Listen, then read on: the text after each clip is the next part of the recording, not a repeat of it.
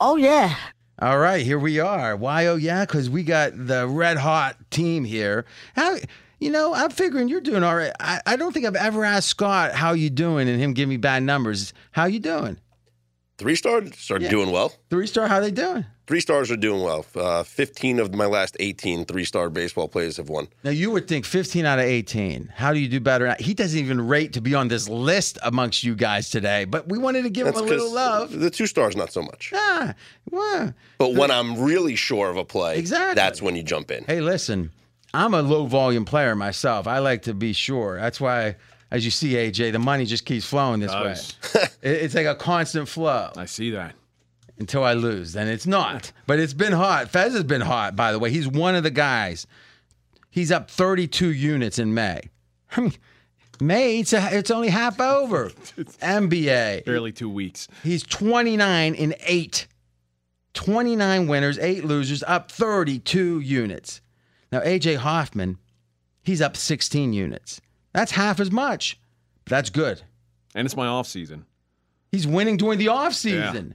You got a long off season, but still up 16 units. Trying And to work on that. I've been doing some baseball. I've been dabbling. It's been going well. That scares me. Is that part of this? Is Yeah. this but you're cherry picking. Oh yeah. I like Very that. low I like that. Up 16. And Mackenzie Rivers, the best NBA record over the last two years. And it's it's it's almost incomprehensible. He's at, like, what is it now? Like, if you could do the two years, it's like 56.5%. That's right. How do I know that? Because he keeps repeating it in my ear. But I'm telling you, it's a, and we're talking what? Like, uh, let me think. 550 plays? 300 plays last year. Yeah, 200 plays this year. 500, 500 something plays. Fez, if I would have said that Mackenzie was going to be that good at the NBA, what would you have said? No way. It's all, I mean, like, you would have. No, I said no way about anybody. As I say, any human in the world. Yeah, I mean, it's really under under discussed. Well, except for him discussing it, but with everyone else, it's under dis- No, He actually doesn't do that either. All right, now what do you what do you get a chance to get? Now the pregame salespeople came up with such a good deal that I had to sit and say, can we even add to it? And we are, but let's first appreciate how good this deal is. All right, you can get the rest of May, which is almost two weeks, right? Or it's two weeks, Yeah. right? Yeah. 31st. Some are saying over two weeks, I'm seeing here, but let's call it two weeks. All right. Now, how much does two weeks typically cost? Well, you can get a week for 119. That's the standard week. We sell enough weeks to buy me a yacht every year. I'll be honest with you. We sell a lot of weeks. Because, I mean, you're in the sales meetings, AJ. A lot of weeks or so. Yo, yes, sir. I've never been on this yacht. No, I'm saying hypothetically. He could. He Well, hasn't Lake, bought one. Lake Mead has been down. No, no, I just That's because you took your yacht out. I don't. he said, should it be the mansion? Should it be the Yeah. yacht? Okay. But what I'm saying is, this is a. There used to be a store called Best, B E S T, in the Midwest. And they would have like electronics in the early 90s, and it would say regular $799 for $89. Damn. And you, I, at one point, I suspected that maybe they were inflating those, the, the retail price. A little bit. What I'm telling you, when I say 119 for a week, it gets sold big time every week. So this is a legit number. We're going to give you two weeks for 99. Wait a minute. Cheaper? That So math doesn't work. It, it's like double the time, and it's still less than the one week price. So that's like I get the big jumbo size cereal, and it's like three ninety nine, and like that the normal size is four ninety nine. well, it'd be like if it was double as big. Yeah. And less, exactly. Huh. Okay, now that's available for everyone, for every pro. So you go to pregame.com, you go into buy picks and discounted subscriptions. You hit that and you see it. Now, by the way, if you haven't ever bought anything before, you can get a $25 new member discount on top of that just by signing up. And it's free to sign up, no obligation. That's easy. It takes like 60 seconds or less. But I can't just let you guys not get anything extra. And I looked and I said, let me see.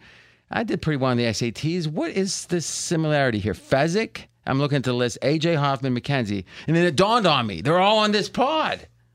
So what I want to incentivize everyone to do, and in this way I seem like a good guy to these guys, is let's get a second one of these three. So we're going to give you 25 additional percent off, which is crazy, if you buy two of the pros. And you know what? It should be two of these three, but in truth, You can buy two of any. All right. I'll just be mm-hmm. honest. This is about you. And I'm it's going to be a 25% coupon. So what that effectively means, you get 25% off both of them. That means you're getting the second one at half price if you think about it. All right. So, and if you wanted to, you could buy a third or a fourth and still get the 25% off all of them. It's up to you. But let's be realistic. Most people are going to want two. Most people are going to want one of you two or you three, two of you three. And all you do is use Dream25 as a coupon. So it's a crazy good deal to start. It's literally double the time, but half the price. That's pretty good. It's really good. Well, it's not really half the price. It's double the time, but less price. Might be the way to say it, because it goes from one nineteen to ninety nine. So if they if I give out NFL picks, they get that. They come on up. I don't even like the sound of that. That seems like they're getting too much. But either way, If I give out season win totals by the end of this month, they'll get that. I'm getting logy right now because of all the computations. Because it's late, so I'm going to say, eh, how they can have what they want. I don't care. I got my yacht, Dream, tw- but I don't now. I think about it. you could. I maybe Dream 25. That's a coupon. But if you only want one, you get it for 99. Show's pretty damn good. So I'll just say that onto the show. All right. Oh, we got to do the, the fresh. All right. So Hello, you're good, Fresh.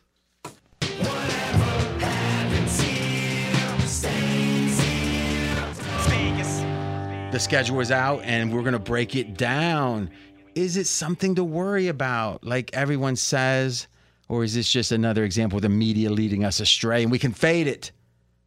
We got Fez here to help us with that in the NFL. We got AJ Hoffman, who did an interesting study on how do draft choices in the NBA affect the have nots. The Spurs, they won the uh, lottery, right? the lottery. Who got second? The uh, Charlotte Hornets. That's Michael needs a little bit more, a couple more draft choices. Michael's on the way out. Well, he'll be on the way out with billion, a billion or so in his pocket, a billion in his pocket. And we got Scott Seidenberg and Mackenzie Rivers. Rumor is, and I'm not going to make a big deal about this until I find out for sure. Rumor is he's investing in a pizzeria. You hear about that? Yeah, yeah, yeah. It's pretty. I mean, let's just say this: he, when I found out about it, admit it, Mackenzie, you didn't want me to find out. No. Local? See, that's that's a whole other thing. Uh, we'll get to it. Not today, though. Not today. Because the water sucks in Vegas. Uh, I've heard that Well, the he- pizza's no good because of hasn't bad flown water. in from New York like drama. You should probably ask my advice. You know, it's not. I, I ran a store for about 18 years, so But see, here's the thing. Here- nah, he'll do it. here- no, no, no. Here's the thing. oh yeah. Here's it. Now look, it's it, it, the website's up. Mackenzie River. I it's uh he's the uh, th- there's been this kind of real soft denial. Like, oh, it's not me. How's that me? I don't know. I don't know. We'll I've get- eaten there. You have? Mm-hmm. Did he comp you? No. Exactly. Just tell, tell him you know me. this is in the hockey stadium. Yeah, right? it's in uh, uh, on Water Street. Well, he said location, location, location. It's all about. It's a good location now. That's a hip, but I mean- Water Street, Old Henderson. like I said, he's doing. A, I mean, when he misses, when he's a day late with the work for me, at least it's for good reason. At least it's for good reason. Okay, now we are going to get into the schedule. We're going to get into the NBA. We're going to talk about Embiid, all the big, big stories. Okay, so we'll start with the king of sports, NFL, right now, especially betting for sure. Fez, you're going to talk, and you recorded a few minutes of this uh, before I came in, so we're going to go to that in a second. But just general, and then we're going to go into specifics with me of these teams. How much attention do you pay to the schedule? How important do you think it is? This release, it's very important. all right? And here's why. And it, and it's become very more important than it was three years ago. Mm-hmm. Because it used to be how important was it in reference to season wins? And it was it mattered, but it wasn't all that significant. What's changed? What's changed is that more and more books are dealing each and every NFL game, and they're already doing it in multiple books. So you can bet on week seven. You can bet on every game, week 12. And so if you can spot. Ah, so you're saying the, you get to if you're handicapping all 272 or whatever games, this gives you insight you need to handicap. Exactly right. So who cares if if week eight Jacksonville is one horrifically bad spot for their season win number? But you know what? Now Jacksonville, and this is a real life example, they play two games in London back to back weeks. Then they come home, and then they play a Thursday game at the Saints. I like the Saints plus one in that game a lot. Okay, that's interesting. So they play a Thursday game after two weeks in London. Two weeks in London, then they come home. They play one home game. Ah, Jacksonville does. I wish, I wish the Thursday game was, but they play one game at home, but then they go and they play a Thursday game. So we know Thursday games are challenging to begin with, but this is a really I'm not sure if I agree with you there. Because here's my thinking in that spot. Them being over, it's early in the season, right? Mm-hmm. Yeah, Like, the- weeks the four, two- five, six, seven. Okay. And they get a second camp, that whole second camp idea. And what Mike Lombardi said, and I think um, I know he's right, is everyone thinks training camp, he said, is uh, a bonding. He goes, it's not. There's a bunch of guys there that aren't going to be there. Right. And then when you finally get cut down to the guys that are going to be there, the season's starting and, and training camp's broken. Right. Because remember, they got the cuts now where it's not like back in the old days, they used to cut to like 55 or whatever, 58, and then they cut like five or seven guys the last week. Now it's like it, that last cut's a massive cut. And it does strike me that if a team just made the playoffs, surge at the end of the year, they start the season, go for a bonding trip, come home, now have a chance to rest and be home, play one game and go on the road. I'm not sure fatigue's a big part because they haven't traveled. But when they fly mm, That's back, a good. That's a good. That's a good point. And I like that bonding aspect. And we've seen that with the Niners for years. Like then spend a week, an extra week on the East Coast. That that, that things. Youngstown Can, usually. yeah, yeah. So maybe that. Oh, the Greenbrier. Greenbrier. Yeah, in Pennsylvania they did that too, but it was young. Yeah, Yes. Um, yeah, you're, you're you're right. So maybe that wasn't the best example. Uh, you know, better example is is you know Kansas City Chiefs. Mm-hmm. Um, you know, I love the Chiefs, but weeks 12 through 17, every game they play, weeks 12 through 17, they have less rest than their opponents. I don't even see how that's possible. But you do understand that. See, that's interesting. So people will find people with media aspirations will find different angles that they are unique to them, or not unique to them, but they kind of sell it with more vigor than anyone else. And then they all of a sudden want those angles to be important. History says that, you know, I'll give you the numbers on it after uh, it'll be good when we're listening to your playback. I'll be able to calculate them. But my re- recollection is the sh- rest disadvantage is not a major issue as much as people think it is. I agree with you, but I think when you stack it, like Buff, like in this case, Kansas City has three Monday night games Mm-hmm. in the final six weeks of the season. At some point, all these sun, these Monday night games, and then you have to play on Sunday against an opponent, has to catch up to you somewhat. Well, back to Lombardi, he made another point, which is um, any night game is something the teams don't like. In general, if they're getting profile when they haven't before, like Detroit getting it in the opening game, they're going to like that, kind of. But in general, a Patriots, a Chiefs would rather play at one o'clock on Sunday because they keep routine. Routine, yeah. So in a weird way, I think you're right. Like two straight uh, Sunday night, or, or let's just say night games, followed by what do you think? Where's the advantage? Do you think it's then followed by a normal game, or followed by like a, a third night game? Like where do you see the edge being? Well, the very worst disadvantage Mm-hmm. is they have a Monday night game, and the Bengals have a Saturday game, and then they play the next Sunday. All right. So let's listen to some of your conversation that is more abstract about this, and then we're going to get into s- specifics, including there's, I think, three teams that have three straight road games, and I've got a little trend on that one that you guys might like. Let's listen up. All right, Fezzik, the NFL uh, schedule release has come and gone. We know who's playing where and when. And we kind of talked about this in theory last week. Like, what are some things that we're looking for? Well, now that the schedules have been released, who's got who's got it good, who's got it bad? What are we looking at? So let's take a look at rest, net rest, you versus your opponents, because this was not known at all, the order that they're going to stack it. Now, this has a a shortcoming, and the shortcoming is that if you play against a lot of teams that are coming off a bye, that's obviously bad. But this magnifies it because does it really matter if you play an opponent that has 14 days to prepare or 11 days or 16 days? I would argue it's all about the same. So I probably should cap this. But uh, the 49ers have a net rest differential of minus 20. That's uh that's a pretty bad number, as is the LA Rams minus 17. So that's a really bad number there. Kansas City minus 13. To the good, let's look at at some plus numbers. I'm sorry I didn't uh, sort this uh, because I've got di- multiple different things to talk about. Uh, Cleveland's a plus 10. Uh, ooh, the Bears are plus 12. Uh, Tennessee's plus 11. Washington's plus 12. Now, all these bad teams have an intrinsic advantage because they typically don't play on Monday Night Football. So they don't get that short week where they play Monday and then they wheel back and play on Sunday. But there are some winners and losers. But I got to I got to be honest. I got to go ahead and really roll up my sleeves and look at because all rest differentials are not the same. I want to talk about the Kansas City Chiefs. The Chiefs are not going to win the Super Bowl because of the schedule. All right, the Chiefs got screwed beyond belief. Let me make my case. So, Kansas City in the middle of the season, they play divisional rivals. So they play the Chargers. This is from memory. Then they play at altitude in Denver.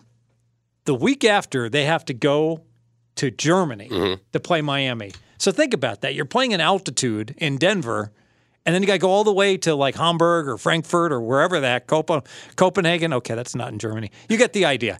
Uh, that's a really, really bad spot for Kansas City. But you know, it's the first bad spot of many because then weeks 12 through 17, Kansas City, every one of those games has a rest disadvantage. They have three Monday night games where they have to wheel back on Sunday, so they're one day less rest than their opponents. I believe they have to play one game where their opponent actually plays on a Saturday, so they have two days less of rest. Not to mention they're playing opponents that play on Thursday or have a bye week. So the last five or six weeks of the season, there, weeks 12 through 17, Kansas City, and each and every one of them has a rest disadvantage. I think that's too much to overcome. How much do you factor in travel as a part of the schedule? For example, the Seahawks by far have the most travel in the NFL this year. Well, it's every year, isn't it? Yeah, 31,600 miles, 36 time zones. The least amount of travel is the Cincinnati Bengals, only 11,942 miles and only 12 time zones. So I looked at this, and I don't think the Bengals have any significant advantage because what does it matter if I fly 12,000 or 12.5 or 13.6 or 14.5? Mm-hmm. Those are all like 12,000, 15,000. I mean, heck, you can fly 3,000 miles. How how fast does a jet go? 600 miles an hour? So- 3,000 miles is like a six hour flight. Yeah, so it's Five, like an extra five. It's an extra six hours of, of, of, I of flight that, time. But, but, do the, time zones? I think the, the time zones matter, and that's obviously going to the ones with the most travel are going to go through the most time zones. So I so it's really on the negative side. I don't think there's a, I don't think it's so positive for the Bengals. I think it's very negative for Seattle, for San Francisco, for the LA teams. Mm-hmm. But I remember this like like like for for the Lions. The Lions only they have the fewest time zone differences. They have eight time zones this year. I just remember last year it being a big the reason why one of my favorite bets last year was over on the Jets. Remember it was like five and a half, and then we mm-hmm. kept on going over and over and over. And it was because the travel situation was so beneficial for the Jets where I, I believe I don't think they played a game outside. They played maybe one game outside the Eastern time zone. Like they were always they they didn't have to go anywhere outside of the Eastern time zone last if, year. if you're in Chicago, you'd rather fly to Dallas than to fly to New York or Denver because you'd rather Yeah. stay in your own time zone. That makes sense to me. I mean, I, I, I think it's probably a little overrated, but it's like, I, all things being equal, it's got to be negative to fly more miles. But like I said, I do think when one team's flying 31,000 and most teams are flying 12 to 18,000, I'm not going to put a big red star, gold star on the 12,000 team. I'm going to put a big red flag on the 31,000 team specifically. Uh, you know, the one we didn't talk about was the Jets. Jets have, oh no, San, San Francisco San Francisco is the second most travel miles. yeah, San Francisco and Seattle are the two worst, the two LA teams. Miami's Miami, third, yep. Miami's no, the number three. Yeah, and then the Rams, then the Chargers. As far as the least travel, Bengals, Packers, Bears, Panthers, Vikings, Lions. but the disparity on those bottom five is way worse versus the average than the disparity on the best five. Everybody, you know, the average is like nineteen thousand, the worst is like thirty-one thousand, and the best is twelve thousand. Interesting scheduling quirk for the Buffalo Bills, and I'm curious what kind of an advantage you think this is, Fez. The Buffalo Bills will not play road games in back to back weeks at all this season. Is that a pretty big edge in your mind? Not really. I mean, it, I, I I think it's a Because I mean, I hear always hear you say, "Well, the back to back road trips." It's like a and it's a negative. So Hmm. the fact that there's not a back to back road trip feels like it's got to be a positive. eh, it's probably worth an extra minus half a point. Okay. So half a point. Remember, thirty-five points is worth the win. So it's worth one seventieth of a win to have to go back to back road. There's got to be other stuff that's more significant than that. Okay. Yeah, I think there's uh there's trends that have to do with like road road versus you know home home things like that. So yeah, no road road is is definitely a positive. Sure, and, and you know, and, and a couple other things I'll look at is when the preseason schedule comes out. There's only three preseason games, so any team that like has to play their last two games on the road in preseason, there'll be a few of them. That's a big negative. Um, one thing I need to look at is any projected playoff team. Doesn't matter on season wins. Don't like to finish the year on futures road road because your chance of making it all the way through the wild card if you're a wild card team, it really goes down if you have to play like now you're going to have to play five straight road games to get to the Super Bowl. Why do you think it's a big negative to play your last two preseason games on the road? Um, because now you're um, you're still getting on an airplane, so now boom, you're going to play four four of your first five or five of your first eight on the road if I count those two games, and it's just um, more more air miles that are un- unnecessary. I'd rather be you know I, I'd rather have everybody be able to stay home the week before the season starts. Well, you got to remember now. There's a week between. Week Yeah, I, I stand correct. I stand corrected. It's so so it's probably a non-factor. Yeah, there's now a week a week. I didn't know they were still doing that. Yep, Why so- do they do that? That's I don't know. Yeah, I all mean, right. I think that's probably wh- when it was agreed on, like when Yeah. the players agreed All to right. do three three game preseason and add the extra game. They said, okay, we'll give us a week off. between Roseanne, preseason. Rosanna, Dana, and never mind. Okay, So yeah, you, you, Saturday do get that. Uh, you do get that break. Is that before your time, Scott? No. Good. Since 2015, road road 48.8% cover. So Not having road road, that's a positive. that is a positive. Yes. So playing against the road road team has been profitable. Uh, actually, no. Playing against the road team has lost less money. There you go. There you Unless go. you're shopping like Fez, then it's probably been profitable. yeah. That's that's the way to do it. And just a uh, a little housekeeping, Fez. You were mentioning some uh, some numbers in the NFC West. The the 11s are gone now uh, on San Francisco. Uh, Ten point eight, like it's they've they've gone the way of the dinosaur. 11s have, and the Rams are now they're down from seven and a half to a, a lot of six point fours. So uh, a lot of pessimism on the Rams. And and I'm to use a poker analogy that the poker players that make the most money do so by playing the really soft games and pounding those. Now I know the limits are higher in the NFL season wins than the college football market, and there's more places dealing them, but you're looking at the wrong market right now. The college football. Uh, the portfolio that college football professionals have put together on season win numbers is truly staggering. How much money, not maybe not how much money, but what their win rate is going to be. And they're just laughing at us. It's like, oh, you got your Rams under seven and a half, fine. You know, it's a good bet. But those are so few and far between, and you're just desperately trying to find a 58% bet as opposed to finding a 100% bet like Colorado under five and a half wins which um, I've used that as an example. Okay, it's not 100%, but you get the idea that um, those bets are just so good. Same with games of the year. I mean, I'm, I, I bet like 50 NFL games of the year, maybe 30, 30 to 50, and they're all off by like a point and a half, two points.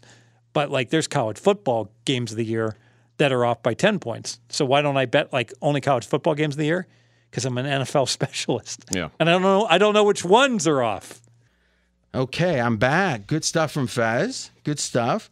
Now, three straight road games, another factor. We got five teams meeting that criteria. Baltimore in the third game being in week six, Titans week 11, week 15 for the Denver Broncos, Carolina week 14. We're reversing it now. And the Giants week also. 11. But is it I don't it. alphabetical order? No, it's not alphabetical order. So what is the order? The McKen? order that it was uh, on the website that I took the information from. Okay. Random. I'm not sure why there has to be an order for it to matter. What, huh? I'm not sure why it's so hysterical that it was week six, week 11, week 15, week 14, week 11. I don't get it. Well, maybe that's why you're in the position you're in. I mean, what do you mean? When you're on air, people are trying to follow it. and I don't think it's egregious, but it was unusual when it reversed itself. Yeah, maybe funny, maybe not hysterical. Yeah, and and I think if it wasn't for the first two being three being in order, it wouldn't have been as funny. Yes. Right? If he would have started random, you would have said, oh, random. But this way it was 6, 11, 15. What do like Now, week do you 16? Expect, do you expect 14 to be next? I, I, I would I would have at that point probably laid minus like 800 that I would have gotten. It, it was chronological. from Thanks, that. Fez. Thanks, Fez. They don't even get that. That's an hour from now. Oh, that's a good point. so, you know, guys, we time shifted a good argument. And what I just said is hilarious. You just wait. Laugh now, you'll get it later.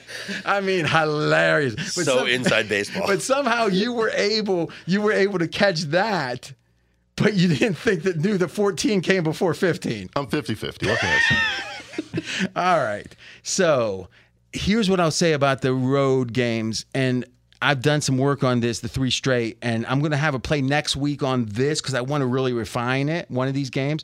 But in general, later in the year, it's a tougher spot. Fatigue, right? Which makes sense, right? You get tired. But we were looking at another situation that we promised to run for them, which is what when, what happens when there's a deficiency in rest compared to the opponent in a given game. Well, after week 10, it's actually winning. If you're minus two days or more after week 10, you win.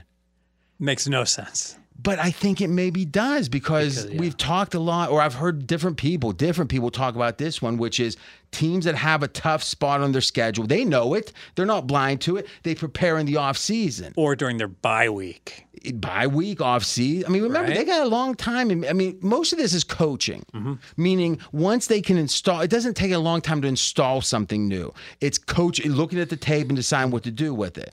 So, like for example, I think the Eagles playing the Patriots in Week One's advantage Patriots because Eagles, and, and this is something we should be thinking about with the Eagles they last year they had a phenomenon, especially early, that they did better in the first half, right? Yes. And I think that makes sense because people were unfamiliar familiar with the offense. And then during the game, it was like, oh, this is new. But even by the second half, they start catching on a little bit. What we saw too was the second matchup, they didn't do as well when mm-hmm. it was a division game or whatever. We've seen this with Lamar and the Steelers. The Steelers defend Lamar a lot better than they used to because mm-hmm. again, now mm-hmm. you're playing him for the twelfth time, or you're you're on to it. I mean, again, Lamar's good, but it's some of it's this the unfamiliarity, the novelty of the approach. Gets into playoffs, plays someone who played them before, like the Chargers, whole different game. Exactly. So now, in general, your division rivals, you're going to play the most. You're going to play your conference rivals next, and out of conference every four years, except for the cro- one crossover game now, right? So when Philly plays out of conference, I think we even now when these teams are, might be seeing them for the first time, probably are. I think they have a better edge. Th- those are the first half bets. I think. how do we feel about trend like uh I don't know what the word I'm looking for is is taking this information and using it for the Colts? Because the hmm. idea is now they're going to be running an offense that's unfamiliar to the teams in their division, and it might take a half to catch up. And we've seen Steichen not make adjustments as we saw the Eagles let other, you know, the offense wasn't as effective in the second half. Do we think that the Colts maybe are a first half team? I like that, but now the catch twenty two is a new rookie quarterback has adjustments of his own. Sure. So, we need to wait six weeks for the Colts to understand their own but, but offense. in- yeah, so I think it, to some degree, when we see life in the Colts offense, the first bet's going to be first halves against unfamiliar teams that they haven't played yet that year. I like that. I, I do. I think that's a good point, actually. Eagles AFC opponents, the AFC East, and the Kansas City Chiefs. Oh, so that when do they play the Bills? Uh, looks like week thirteen ish. Late. The week right after they play Kansas City. Oh, you'll be crying that time. Probably. So, so you said something interesting. The the Bills don't play two straight home games or two straight road games. They play two straight home games one time. and no two straight road games the whole year. You know, Wow. So this is now the home game is for the AFC this year. yes. Okay. How much does that account? How much do you account for that with your over unders? It's worth um, if you fi- figure home field to be worth 2 Mm-hmm. All right, so so they get so they get two extra points. Uh, Thirty-five points is a win, so that's like 0.05 of a win. 0.05, so five cents. So yes, five cents. Okay. So are you playing? So you got to play uh, under NFC. You like more. Exactly. But what about the weak strength of schedule in the NFC? That's a fact. Strength schedules factor also. I just wish it all lined up. Yeah. Like the Seattle game. If only like Seattle, or not the game, the season, it all lined up. Rams are crap. Now the 49ers, I've been hearing this. I haven't seen the exact numbers. Apparently their win total dropped like a, a lead balloon. Yeah, uh, it's it's part of that's because there's variance in what the Niners season win number was at different places. Mm-hmm. It, it's kind But of if there was variance and that variance gets taken away, that means Yes, that the the- unders got taken out. all the big- 11 avs are gone, though, right? And now it's like 11s and with some 10 avs popping up. Yeah, Yeah. it's 10 and a half, yeah. So what we're saying is from the season beginning of, from the openers, all right? The the uh 49ers opened 11.3, mm-hmm. all right? And now they're at 10.8 is what we're considering the market. Yep. That's a half a game drop. Uh, and and a good bit of that's come since the schedule release. Yes. W- what do you think drove that? I think it's uh, this number. The the rest days for San Francisco is worst in the league. They're minus 20. All right, so a- across the whole season, they have a deficit of 20 days of rest, Yes. And they're tra- there's, they have to travel the second most miles. So there's which like is general because of the location. Like Right. Seattle is always the most. So we're stacking two really like bottom five parameters for the same team in different categories. Okay. Um, and Seattle, uh, I guess I'm just particularly interested in them. Obviously, is uh, how do you think this? Well, maybe let's run through some teams. What other teams do you think had noteworthy schedule situations? And what I can do? Why don't we start with the teams with the biggest movement? So this is the movement since the schedule release. So this was, in theory, in reaction to it. The Ravens been upgraded by a third, about a third of a game, 0.3 games. They're up to 10 now, 10 flat or 10 uh, flat, even, however you want to say it, minus 110, minus 110. Um, why do you think that is? Do you agree? What's your thoughts? I don't think it's schedule related. It just happened to happen right when the schedule was being I think it. I think it's more. People finally found out Lamar signed. yeah. Well, but it's it's interesting because remember Baltimore was at eight and a half. There's a lot of uncertainty about Lamar. And- 8.8 was the open. Right. And now I, I think the chatter of oh not only Lamar, but now he's got the right weapons to succeed has nothing's permeated. changed with the weapons. Nothing has changed at all. But the, the but but it, that I don't that, that narrative that happens that way generally because it was it wasn't a trickle effect that continued. Mm-hmm. It was a jagged move because when Lamar signed, it went from eight point eight to nine point six. All right, and then a Mm-hmm. week went by, went from nine six to nine seven. Okay, Mm-hmm. and now in a, another week it goes up three tenths. That feels like if there was a lingering effect, it would have been the week after the draft. You know, it could have not been right after, but it, this we're now moving on like over 14 days since the draft. they are plus nine in rest, so they got good rest numbers. okay. So that's certainly going to help them. Okay. And listen, when there's general optimism for a team, there can be a compounding effect. Sure. That last piece, like the straw that breaks the camel's back, it can be the other situation. Um, okay, Mackenzie's making a good point here. He's saying, uh, by uh, written word, he's saying the AJ Brown acquisition, Philly kept ticking up. I think that was a general positive sense of the signings, and they kept signing cornerbacks and as things in general, I do believe teams become narrative darlings because for people who aren't even engaged right now, they'll finally maybe in June look at a write up about the teams that are optimism for, and they'll be reading things for the first time that we've been talking about, what people have been talking about for months. And we talked about this on the pod last time, right after the draft. We said we said, okay, money's going to come against San Francisco, which I was a little skeptical of that one. and money's going to come on the Eagles because the, the grades on the Eagles was so strong, and the grade on San Francisco was the, was the lowest. And so I predicted, hey, if you're going to bet those, bet those right now. Now, listen, it's only been the couple weeks, but you were certainly right about the 49ers. And what was your, at the time, what was your rationale in the, because they got bad grades in the Just draft? the grades. Okay. Yeah, that's solely the grades. No, no uh, Fezzik uh, conclusion on, on how they did, but just how everyone else said they did. So, but with Philly, the first Tuesday after the draft, it was um, Philly was at 11 flat or 11.0, 11.0 the next week. Now 10.9. So, so far Philly's ticked down a little bit, but San Fran's ticked up, uh, or or I'm sorry, San Fran's ticked way down. So I mean, net net, you have more movement to your advantage with your opinion. Yes, and I think you know one thing is Philly does have, and I know this was known already, but Philly's getting ranked as having the second hardest schedule. So maybe that that that narrative is is, is coming out more. Well, I don't know. It's already whole- known. That brings up the whole debate of are we looking at last year's numbers? Are we looking at win totals? Are we looking at the strength of schedule of the opponents, which is the second order? So there's all kind of things there.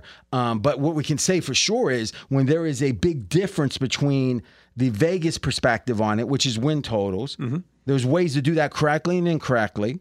And to be candid, most of what I see out there is flawed in a fundamental way. We're thinking about doing something with that, I think, with the idea of that second order, right? Right, we're, we're polish it up and make it based Yeah. upon how strong your opponents actually are, not just what their season But then, then there's a way to do it in which it's it's how strong their opponents are, and it keeps going until Yep. there's no change. Um, but that said, generally that approach that's win total base is better than last season. Right, last season, are we is Minnesota a monster tough game? Well, that's what last season's numbers tell us, right? Right. So Philly has the second Great hardest example. schedule, as you. I, I heard the hardest, maybe second hardest. Um, based upon that outdated approach, not nearly as hard. I heard they're like twenty-one to twenty-two with the win. What, what do we got them for in the win total approach, Mackenzie? 24th. Yeah. So now, now that's interesting. One is uh, I'm going to go by second because that's what Fez is saying. Second, and the other one says below average. wow. I mean, that's where I think there's potential edges because some people are going to. It's almost like the Jimmy Johnson chart with trades versus the modern chart. Sometimes they're very different. Yeah, you know, and I'm actually going to put in the power ratings for all the team this year. Um, Say what? I'm going to put in the opponent's power rating. for- Yeah, for okay. them. I've I've already worked through some of that, so I'll show Okay. you. And then, but but again, it was uh, something that you you know in years past I thought, man, it, that's it'd probably be better that way. But it was your idea last week to do it, so it got me kind of started Mm-hmm. with it. So, uh, cool. I mean, thank you for that, and, and we'll put do that together. And then Cool. what we can do is have your power ratings. Uh, kind of put it out all together maybe you know we can say their strength of schedule based on your power ratings too and have two different views of it. Yes. It's going to be interesting. So, which teams would you say you're most off from the market right now? Like the two or three teams that you have a, an opinion on that d- disagrees with the win total? I, I think San Francisco still 11 seems a, a bridge way too far. Are you going to keep Uh, saying that's- this to Mackenzie Blows or what? Yeah, he's going to ask. He's just going to go, "Ah, rah," exactly. and you hear the mic crackle out. he disappears. go ahead. Um, that is that really is the number one So thing. it's just anti Mackenzie. Anti Mackenzie. All right. I mean, 11's just, you know, and I guess part of this too is I, I looked at some numbers that show in recent years. Now, this surprised me because I, I know there hasn't been as much parity as I thought there'd be in the NFL, but it turns out that teams that are aligned at 10 or more season wins, that if you just play those under, you have actually done very well the past five years. Say it again now. Teams that are aligned at 10 or more season wins, mm-hmm. If you bet every one of them under, it's been a very profitable but, subset. but remember, you were preaching bef- the five years. I was. That, that's how why. was that's well. That's why it surprised me. So when do you know when? When do you know when to change? Um, it's it's been like profitable the last five and the last ten When's years. it gonna When's it gonna change again? yeah, yeah, right. I think in general, when there's one era that does one thing, one era does the Yeah, opposite. all right. It means there's probably not much of an effect. And there are people that are like cherry picking. They're saying, you know, excluding Brady, which of course you can't do. And, and here's the thing, too. Yeah, here's the thing too. This is studies people have done about the NFL home field advantage, where we say New Orleans is good and Green Bay Mm-hmm. is good. For the most part, if you look at it over 20 years, like all teams are about the same. And uh, I think that Robbie Greer did some real good work on this, where even the ones that like the Saints that you now we can say, well, when the Saints are good, the crowd's rocking. It's like okay, maybe, in that most teams. Yeah, but the dome helps in theory. Seattle's noise helps in theory. I don't know. It's it's confusing. I actually did a study um, just today, actually, instead of prepping for some of this, but it was it was saying what weeks does home field advantage matter more or less in the NFL. And what I found was there's two clusters of like eight or six weeks. One, it's way less than usual, and one, it's way more than usual. I would uh, I would venture the first few weeks of the season it's way more, and the middle of the season it's way less. Opposite. Uh, middle of the season it's more. Wow. Yeah. So, um, oh wait, wait. Let's think about this. I'm thinking what perspective it is. So it is the home field is worth less early. So the fatigue. If you're going with fatigue, you're right. But so I think you are right, right? No, he said No, I'm saying Diapo. I'm saying the So home should- field when, matters When should you bet home field? Early in the season Okay, no, it's it is the opposite. So Okay. because it because there seems to be a fatigue factor. for the opponents. Yes. Yeah. Okay. Because Scott and I think are, are thinking, oh, we got we got the stadiums full. Everyone's Yes. excited in September. but in the NFL, they're always excited. Now, what's interesting? not in October. well, in October, Yeah, not in Jacksonville in October. My theory is Ah. also colder weather. You know, less crowd. I don't, I don't know. Just so the colder weather would help home field, right? Yeah. I guess I'm thinking crowd perspective because I'm I thinking think, of home. I think you know. guys are forgetting the NBA or the NFL. They show up. Reg- I Yeah. mean, it's not like the bags with the Aints back in the day with the hat, or, or where they had the paper bags and it said the Aints for the Saints. I don't know. I think there's going Texans to be didn't a. show up for the last. I two think there's going to be a lot of good seats available for both the Los Angeles teams this year. Now, here's what's interesting. Maybe this phenomenon is what you guys are saying. That second half of the year, it's not the second half of the year. It's from, and again, I'm going by memory. It's from like week nine through week like 14. Then at the end end of the year, it drops down to about even. Hmm. So I think now what I'm going to study there is if a team's winning percentage is higher, is it good at the end of the year versus the beginning? You know. Hmm. So, but in general, it is significant. I, I did Z scores on it. Was pretty involved, and I clustered three weeks together, so you didn't have low volume at any time. I- I'd love to look at it by by sight because of circumstances. Like I, in my opinion, the the Miami and Jacksonville have the advantage early in the season, Mm-hmm. right? And then I also think they have the advantage late in the season when playing cold weather teams. That's the whole mentality going so down. the early in the season is it's just so hot. hot heat and humidity, Mm-hmm. right? And then later in the season, if they're playing a cold weather team, that goes down to Miami or or, or Now, Jacksonville. is that the phenomenon of they're they're they've been so It's the cold that they vacation want to? mindset, Oh, okay. The The Saturday night Yes. before, we got to you we got got him completely bought in. We're It's going, the we're going, vacation we're going to. Biscayne and like drink daiquiris. yeah, Yeah, exactly. Absolutely. All right. Anything else? So next, what I got for you guys is uh, I'm going to have two NBA best bets here for this pod. Next week, I'll have an NFL. Uh, might be a parlay for you. It's interesting. Fez doesn't agree with it. We'll debate that on air too. Um, anything else to close on the NFL? All right. Let's shift to the NBA, and this is going to go a little talk radio mode here, but I think it's worth it. The process, a referendum on the process on Embiid. Doc out. M- Daryl Morey still in, right? I haven't seen. seemingly, yeah. Yeah, he's from Harvard. What do you expect? All right. Thoughts? Who's got the strongest opinion here? Mackenzie was a huge advocate for Embiid. Now listen, I know I seem very wise when it comes to this talk with Jokic. Oh, Jokic. I don't even know how to say his name. Maybe I'm not as wise as I thought. The Joker. but boy, it does seem like that's an absurd vote now, doesn't it? But They're, they're two different know classes what? of players. You, oh, two good versus okay. Exactly. I thought, you know, 5% better on offense, Jokic, 5% better on defense, Embiid. I don't think that anymore. They're two different class of players. Embiid, 33 points in the regular season, 24 in the playoffs. Flip that for Jokic. He's scoring 31 points per game as a guy that shoots 15 times a game. Different class of player. That's interesting. Mackenzie is very apprehensive about ever admitting a mistake. So this is this is progress. Now, what about those that say, and I think this is generally true, that the MVP is, a, or it's true, it's not generally true. It's a regular season award. So to some degree, it's not fair to say, oh, oh, you know. So what I'm saying is, I still, to me, again, I was thinking about driving into the studio. I was thinking, what was my like? If I had to distill my point down on the Joker versus Embiid, it was that the betting market had spoken for months that as the season was progressing, that the Joker had the significantly better year, and he was big favorite to win. Then there was talk uh, with Perkins starting it from ESPN. Hey, this could be latent bias or latent racism that you are voting for the white guy, and you wouldn't. And then he brought up Dirk, and he brought up Steve, Steve Nash. Nash. And then all of a sudden, all the people who would never want to go against that if their light depended on, again, who would want to be latently racist, but they wouldn't want to even have the chance of being perceived that they went into a tissy and they said, well, all of a sudden now no one likes Joker. No one like it's it's Embiid. The fact Embiid actually doesn't play in Denver in this game that was one of the biggest regular season games. People were like, he sits because of rest. Everyone's like, that's fine, no problem. You know, he he dominated him back in, in Philly, so he's resting on his laurels. That's good. It's like, all right, maybe. But within two weeks, it was reversed. It was like one was, again, minus 350, and now, Embiid was minus 350, and not much was different, except Denver, who had the number one seed locked up, was coasting. But it, but Joker, when he played, was playing just as well as ever. We looked at the stats. Embiid stepped up a little bit. Let's give it credit. But it was like maybe the odds should have went from minus 350 to minus 200 or maybe even money, maybe. But the idea it flipped and it became absurd that the Joker had no chance.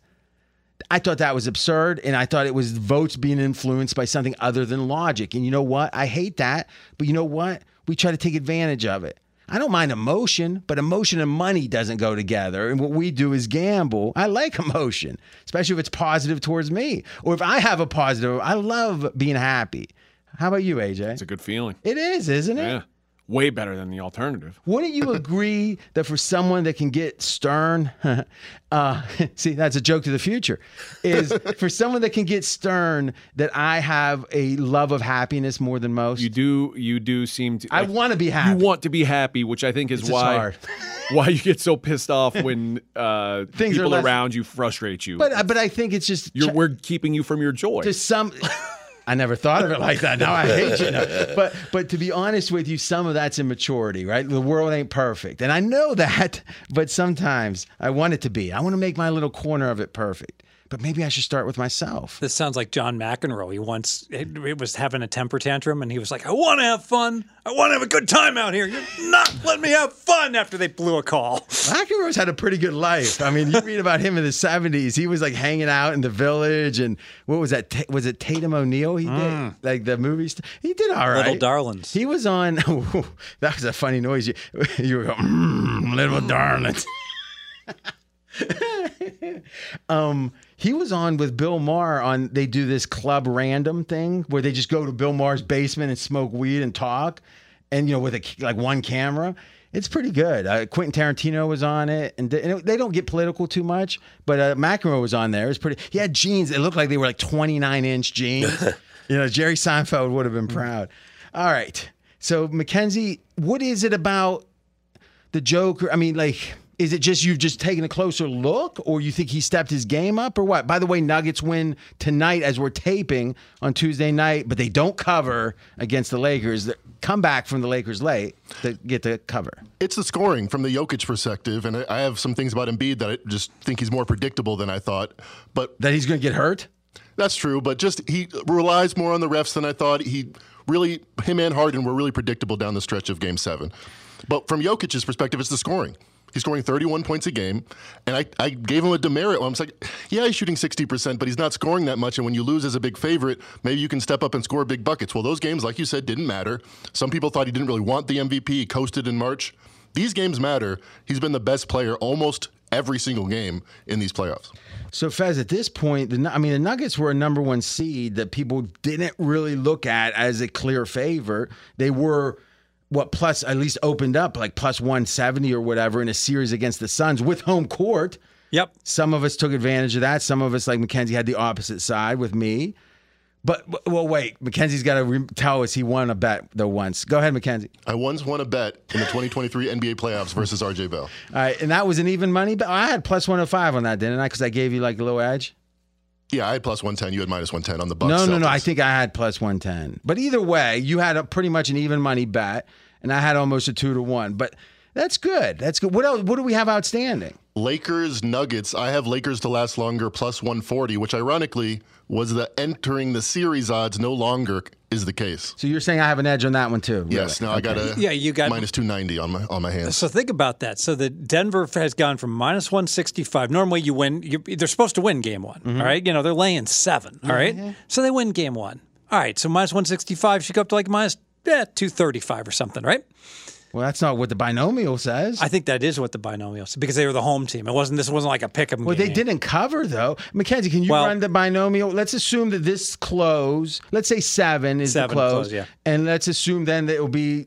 I don't think Denver's going to be minus one. I think there'll be more because of the, altitude. I think it's Pick'em in LA. It's Well, I'm going to go LA. I'm going to go LA minus. So you're thinking it's going to be more than seven points? I think it's going to be LA minus one. All right, so let's go. You know something? Lakers. What do you guys think? I agree. I think Yeah. the Lakers will be favored. All right, so let's go Lakers minus one, and let's go six, and from here on with the Nuggets. I think. Yeah, yeah. But again, this is every other ga- day. I think at altitude, this is a disadvantage. Though I mean, like game two. But see, I wish there was multiple home games in a row after this for Denver. But boy, Yeah. game five and seven is tough if there is one for the Lakers, isn't it? Mm-hmm. Because LeBron and AD getting tired and tired, and AD had a monster game. Do you think that the comeback exerted too much energy, I mean, the question becomes: whereas the Nuggets kind of Did they have a legit Coasted. chance to? Yeah, I don't mean, know. The refs might be tired from blowing all those whistles. I'll tell you this too. No joke. No joke. Is I think Denver's had the least stress of any team. It's not even close, and Yes. that accumulates over time. I, I, I agree. Arguably, the only stressful time that they have had is Game Five against Phoenix when they blew Phoenix out.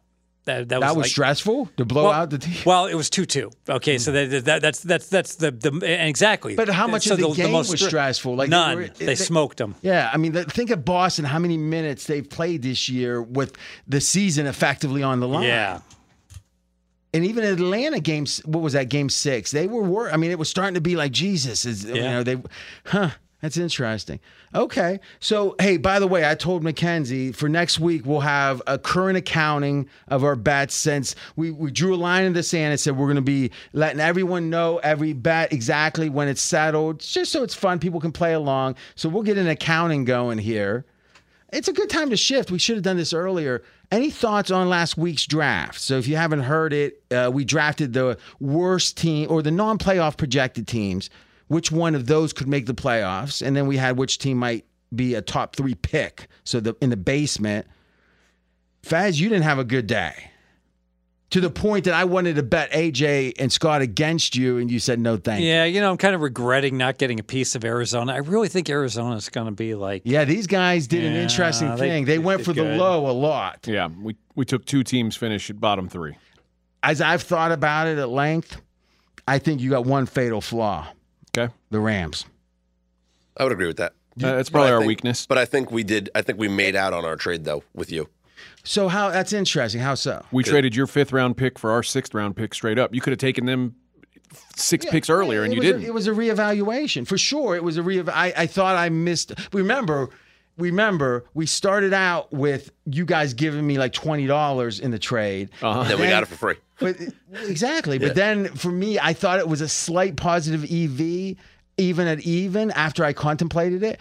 Eh, But I thought it was good radio. It felt but, good. But, but what I'm saying, I thought it was good radio to show weakness sometimes. I, I got to say, it felt good feeling like we actually had a win. Yeah. Like, Exactly. exactly. But then isn't it going to be all the sweeter when probably, yeah, well yeah. It'll for piss me off later, but it- at the time, it felt really good. So with the I, I was, I was so proud of Scott. I was like, dude, that never happened. yeah, you got it for zero. I was like, we got it for nothing. That's that's crazy. Shouldn't that worry you a little bit? because I kind of step I kind of stepped back and let Scott negotiate it, Uh-huh.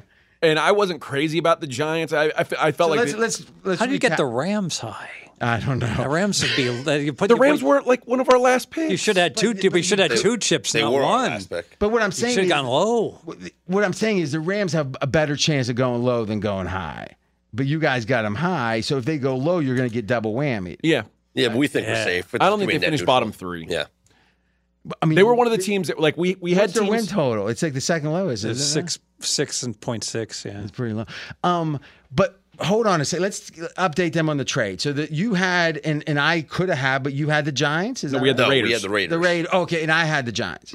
Okay, and then what I started looking at was by our projections, like what obsessed me about the Raiders. I didn't want was that they have such a long shot to win the division. Yep. But that because you get a higher seed if you Yeah. win the division. Here's the thing I thought about though. It was like, well, wait a minute. It's they're not uh, Giants aren't winning the division against. Uh, the weird thing is, I actually think Raiders have a better chance to win the division because it only takes one big injury, and we're not hoping for it to Mahomes. And all of a sudden, now the Raiders are as good as anyone. I don't think the Chargers are that good myself. I know they're as good as Denver, at least they seem to be. Right. So let's just say they're competitive with the other teams. Well, if Philly has a big injury, Dallas is still head and shoulders Yeah. above them. So it does feel like, even though KC's better than either Philly or Dallas, just having to supplant one really good team. Ah, but then if I looked up our projections, it had like one in 1.2 or like 0.7 more wins. So I'm thinking, I get the better team. The division doesn't really matter, and I can make some money. But then he squeezed me on the money, but I thought it was good radio. You know, the Raiders have an interesting because their rest numbers aren't good uh, overall, but I think that's because of bye weeks. The Raiders get to play six teams, six this year, that played Monday Night Football the week before. Well, That's good. and I didn't want to say it, but I knew about the Tom Brady thing. Oh, buying a percentage of the team. Uh-huh. Yeah. Now, let me ask you: if the trouble is afoot, who do you think might step in a quarterback? Jarrett Stidham. Is there any? Is there anyone? Is there anyone with any quarterbacking experience up in the front office? MJ Wizard situation. it's, I mean- it's, it's the scene from uh, was it Major League Two when Dorn says, "Guys, I made a move today." He rips off his jacket. I activated myself. I've never heard anyone quote Major League Two. No, ever. that's a deep. That's a deep cut. I- I'm just saying. The I mean, the Brady thing might have been the influence for me. I could just see Jimmy G and like Tom Brady working well together. Yeah, that So clown. that's what I'm saying. He wants to move. I mean, I'm going to buy into that clown. what's the odds right now that he plays this year? I would have said zero before you asked me. Well, I didn't say there were anything. What do you? Yeah, think? I, I, I would have said two percent. All right. So what? You give me No, forty to one? no, Why? because you're asking. me. I mean, I think the odds are probably 10, 12 percent. yeah, So I mean, and I'm not even saying with the Raiders, right? Mm-hmm. And I'm not sure how much better Jimmy G is right now. So, but still, it's fun. But right now, by our projections, we got points. We got the Raiders winning 7.5, Giants winning 6.8. So And I, I- they were both teams that we had circled as teams that we doubted would make the playoffs, but felt like there was no chance they would be in the bottom three teams. I agree with that. And- there's probably a better chance the Raiders. Here's the thing: the Raiders got to win. Uh, uh, This is not a rebuild. What we know for sure is they're not allowing that to be the case. If they would have, they would have drafted a quarterback. Signing Jimmy G is them wanting to at least be decent, right? That I agree with that. yeah. So And we just figure the giant, the NFC is a better Yeah, chance to make right. a wild card than And the they also, AFC. I mean, they made the playoffs point. last year. It's really they weren't very good, but they It's made a- the it- playoffs. listen, I think it was a coin flip, but let's just say this: if one of them makes the playoffs, we got a lot of fun to have. Yes. Either direction. Yeah. That's what I'm thinking about. I hope both make a wild card. Well, that'd be fun. I just hope the Giants are the five seed and the Raiders the seven. I just hope everyone has fun. Okay, Fez, before we get back to the NBA, I want everyone here to think about this now. I think we made a mistake with the scoring on the NFL contest. okay. So let's think about this. There's really no difference between the seventh.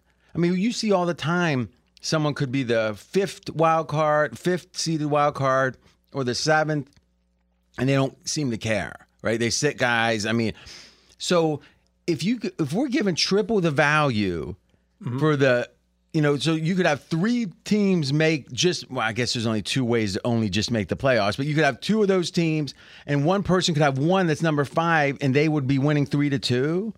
That doesn't make any sense. I think what we should do is make that the tiebreaker. That if you make it as a wild card, you get one point, but if you make it as a, and we can figure out how to scale the points, but I'm saying relatively now. But if you get the seventh seed, you get 1.0. If you get the six, you get 1.1 or 1.2. And the only time the points will matter is if there's a tie, right? So that way you're getting the tiebreaker. But it, I don't think fifth seed and seventh seed, I mean, it just makes it random in a way. It can't be triple as much. I kind of agree because you shouldn't get punished for having two teams that make the playoffs when somebody else only has one team that makes the I know. You, that seems like You it. should be rewarded for having more than one, you know, multiple And teams. I think division winners can be worth two points, but then it's going to be 2.1, 2, 3, or 4. So that, and, and maybe the one seed gets a three, and then it's two point. Because you the know, one seed's basically won oh, a game. I. I, I don't disagree. Next year we can do it that way, but but like- you didn't. But it wasn't like it would have affected any of the draft. Well, I, well, I, I'm, I'm just saying if you give depending well, on what first you of all, do. it can be by vote. First of all, so no, you can't. The What- rules. what, you the- can't change the rules by vote. No. this isn't a democracy. No, it's not a democracy. What you can't is just change the rules of a game after after a draft. of course not. If there's like, But what, it has to be but unanimous. Don't you want to? I don't know about that, but okay. Come So- on. But I, I'll accept that. For Okay. Now. But wouldn't you say? Wouldn't you say that that that this is better for everyone? yes, So why wouldn't you want it? because it's you're changing the rules. People would draft differently. That's not true. You always would want to improve things, except you know what we just found out. no, you know what we just found out. Good. Fez drafted contingent on the rules because he took the three teams in the same division oh, because yeah, he was trying to get So a I'm division skewed. winner. I'm, I'm skewed towards high division points. So like I'm, I if, if you change if you changed it to favor like like I would love for it for the the wildcards to only count one, one point one, and one point two. That would benefit me. Okay. But, but if divisions were then If two, the two- no, if division stayed four, five, six, seven. okay. Yeah. Um, but so your theory is okay. I understand. Huh. like he targeted the NFC No, North. it makes. Actually, I didn't see that, and and I do. And also, let's be honest, he's got the worst team, so randomness is his friend. Yeah. Yeah. That's sad, isn't it? Well, at least I don't. Have, at least I don't have the Rams high. That's high. so there's only one guy here with a pristine card, is what we're saying. Thank mm-hmm. you. Man, there's a lot of picking at that one pick. Well, well, you only got a handful of picks. we get six. Yeah, but you now you got a net. net that's a net. That pick you'd rather renounce than have. I'd ra- I'd rather I'd still rather have them to to not finish bottom three than to finish bottom three. Well, yeah, but the question is, do you have a chance to make points with it? More likely than than bottom. than- Probably not. There's almost no chance they make points. So why why pick them? because we had to pick someone. well, you could have passed. Remember? That's a that's a fascinating question. You know, are the Rams more likely to finish Tied for the third, be- the worst record. because they're not Yeah, going but didn't we look Well, at like, there's their odds to make the chance of playoffs? the were like- playoffs. Well, ex- eh, well, well, they they have a zero chance of winning the division. So really, like they're they're they're vying in many ways for the for a one two three in the wild card or a one two three in the worst record, and they're much more likely to get the worst record. exactly. That's why it's negative EV, which is the one reason I have the best team. yes, You took the Colts to finish bottom. They could. They- They play in like the worst division in Yeah, football. I thought that was a big flaw. Like. I- but, but it here's was the- consistent. I said all of his picks were riddled I with said irrationality. No, it was not irrational. It could have been. It, it could have been wrong, but it was not irrational. I talked. I talked. Let me finish. I talked about Richardson, and I felt he was going to be a disaster. So I felt that this was consistent to play them low. well, Colts had disastrous quarterback play last year, and they, they didn't finish bottom three. I think the Colts under is probably worse than the Rams under. I think so too. Yeah, hmm. but I have neither. You, you don't. Good luck. With, I have no good luck with unders, that. which is weird actually. You guys are fighting over those couple of points. That's part of our strategy. Yeah, I screwed up on the contest though. It just isn't as. But we'll see. We'll see. You know what, though? I'm starting to think about this Rams thing. and um, They're going to stink. 2024 is the first time the Rams will have a first round pick since they drafted Jared Goff in 2016, which means that if it's a bad season, they could want to get a top. Well, we pick. know Stafford's on his way out. Yeah. I mean, at some point soon. He got old fast. He did. Jeez. All right, back to the NBA as we wind down at least the begin or the first half of the pod, and then we got some more from the boys. And then my best bet will be, eh, I don't know. We'll see when we do the best bet. All right. So Embiid, we were and we were talking about the amount of time that Denver has been in pressure spots versus the Celtics. You yeah, because numbers you, on. because you were saying that they it seems like they have played the least stressful Right, yes. times, and if you go by NBA advanced stats with clutch time, the Nuggets and the Heat are tied for the fewest amount of clutch minutes amongst the teams, the, the final four teams that are left right now. So they've only played 23 minutes of clutch time, which would be five minutes left in the game within five points. Uh, whereas the Celtics have played 30 minutes, seven minutes more of clutch time, more than anybody left in the playoffs. I got to be honest with you. I would have guessed there was a bigger disparity. I don't remember Denver having any clutch minutes. When have they had a close game? How much did they lose the the I two think they had a Suns games close one by? against Minnesota. You See, when they lost, I, hmm, I don't know. I, I mean, I'm sure the numbers are right. It's Yeah. just, um, okay. Let's talk Boston, Miami. I personally really like two picks. They seem in conflict, Fez. We got to decide is a good hedge worth it or not. Now, here's what I need you to do. I need us not just to say chocolate and then you say vanilla and I say no chocolate. Let's open our minds up. Okay? So here's my two different best bets that I that seem in conflict, but are they a good hedge or are they contradictory? First though, let's hear from our gal. Let's have well, I guess from the gal spiritually. Don't know about the future, that's anybody's guess. Ain't no good reason for getting all depressed. Fire up your pad and pencil, I give you a piece of my mind.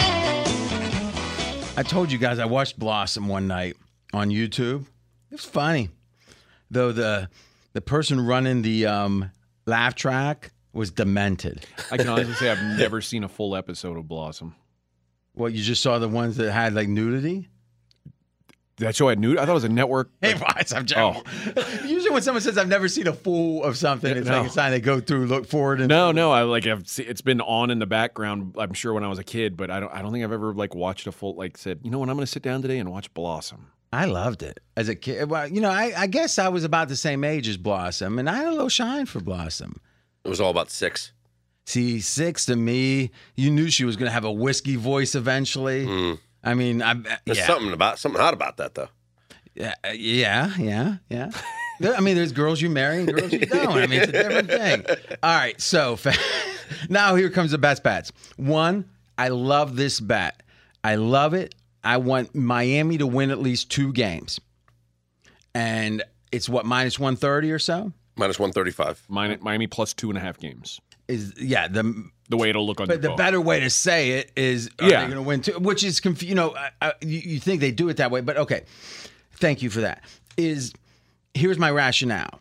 If you look at the actual odds on game one or the spread, this projected spread after that, the number's right. So why would I like it? Because I don't believe this is a normal distribution. I don't believe the likelihood of these events is going to fall out with one standard deviation, two standard deviations, the way the bell curve looks. It's not. Why?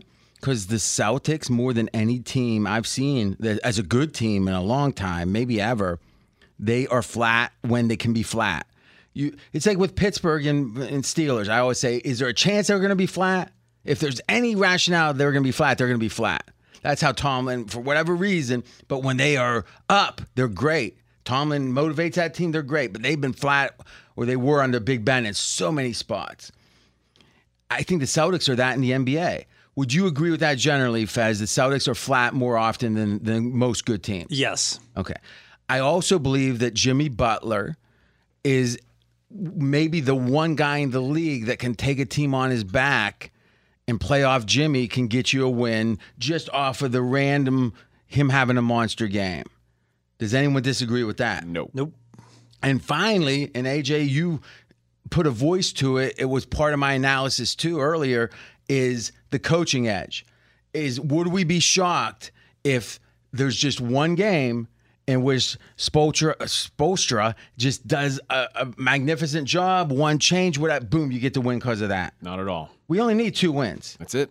We need. So what you're telling me for us to lose this bet, that two of these three things cannot happen. That only one can happen. Jimmy Butler has a monster. The coach wins one with his coaching, or the Celtics sit, you know, or flat flat on one. I think the Celtics being flat flat's almost a guarantee. Yeah. So now we just got need Jimmy or the coach to pull one out. I love it. We saw James Harden, like one of the biggest playoff losers, have a carry him on my on his back team and beat him. Like, there's no doubt Jimmy Butler is capable of that. Fez, what do you think? Directionally, I agree with you completely. Mm-hmm, It's in the execution that I disagree. Okay, so how would you execute this? I want to wait till Miami gets crushed game one, Mm-hmm. and then I want to start betting on them. Okay, so let me let me ask you this: Why? I only expect them to win two. ga- I don't think they win three. Even they could, but I, so when you say start betting on them, what does that even mean? It's the spreads involved there.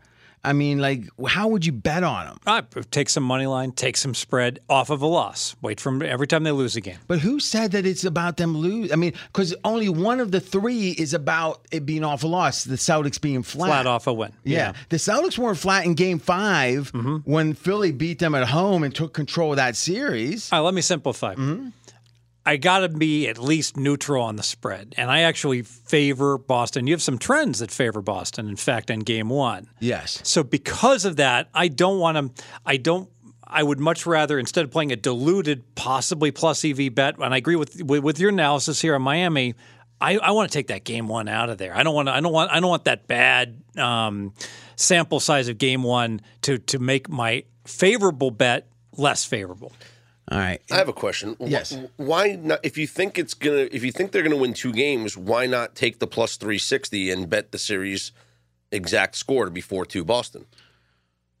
Because then he's punished if he if he If Miami wins the series, Yeah, yeah, yeah. Or if Miami wins three games, you're punished. Yeah. Like if Jayson Tatum is- breaks his la- ankle in game one, suddenly you love this. And there's more vig in those needle in the haystack exact outcome bets than just. I like I like where you're going. Where there's two things can when you bet Miami plus two and a half or you're betting Boston minus two and a half. There's only two outcomes. I like that. Now, by the way, one last thing. I think if Miami does get up two, two or let's say up three two like Philly, they're not going to be as easy to vanquish. This team is a winning team. There is a heat culture. They don't have a here we go again. and we don't know if uh, he is a Herro might Yep, be Tyler back Herro. by the middle of the. You know, who knows, right? They're saying maybe by the end of the series, but who knows? How do you feel about ESPN saying? Obviously, it's flawed. Ninety-seven percent chance Boston wins the series, according to ESPN's ratings. I think they should be putting a big number, a big lay price on the minus six hundred, right? I don't know. The um, uh, we were talking about coaching. Well, obviously Boston has one of the most inexperienced coaches you're ever going to have in this spot. So I think that coaching edge is even amplified because Boston's coach is a question mark at best. Wouldn't we all agree? yeah, Yeah. Spoelstra is one of the most experienced experienced playoff coaches in the league. Mackenzie, what's your thoughts On the coaching, I, I on the general pick, the weather? My pushback would be because they've. Like so is this a pushback you legitimately feel, or you think I- you're if, just if supposed I to play had to devil's bet it, I would bet Celtics to win in, in five games or less before I Oh, would bet. perfect. Then we can bet. There we go. This is But I going didn't, uh, to I eliminate say the I vig would like to bet nicely. it? Did I say I was going to bet it? No, I just said of the two choices, I like one better. Oh, so you have a lean that very, that, very leanish. that doesn't allow you to commit anything. Okay, I'll bet you. I don't care. What do you want to bet? A thousand dollars. Uh, it's a lot. Okay. I'm not very But what if? on it. But what if you got to? What if you got to? You see, th- this is interesting. You only have a lean, so you don't want to bet it, Mackenzie. But now you're not having to pay any vig because you're getting the if no you lean vig. it, laying it, you gotta you gotta be willing to bet it. You think, right? AJ, we went through this. I don't like to be 53% on my bets. I like to be 56%. Pers- I on my think bets. against me, fifty three would be pretty damn Per, good. pers- pers- personally, I effing love 53% bets, Yeah. plus 100, or even money alternatively. yeah, and plus, let's think about it, Mackenzie. If Yeah, I win, different. if I win, it's Mott's. It's more the same. Every it's all going to blur in people's minds. If you win, it's going to be a big deal. So you're saying that should be motivation for me? Yeah, for But your brand. what- what is the market number, Mackenzie, right now in Miami plus two and a half? I'll have to look that up. I think it was minus one thirty five. Minus 135. And what's the take back on Boston? Plus 115. Plus Okay. 115. So the no vig is minus 125, minus 125 in, in, in each Mm-hmm. So direction. Mackenzie will be getting plus money. Mackenzie would be getting plus So three hundred to win 125. three seventy five. Yes. I'll I'll do three hundred. Deal. All right. So now I still need I a. you know. I like. Good job. Good job. Now, um, plus I can just take it right out of his check. I don't have to worry about paying it. I mean, that's always important. Um, I like this one though. I really do. I mean, like to me, this is like a two dime kind of bet. So I'm going to be looking to play. Um, but this is pretty widespread. This kind of bet, right? Not that much. These days, Nah, the circuit doesn't have it. Um, I I bet they'll have it by tomorrow. I think so. I, I haven't seen it. Now, now it's interesting now we're in the final four. Maybe they'll expand Mm-hmm, their their horizon. I don't know. You got something? No, Uh, I generally I I like this play, but I I'm also I've been this the whole time lower than the market on the Celtics. Like I feel like the Celtics are treated like some sort of infallible team, and I just don't believe that's what they are.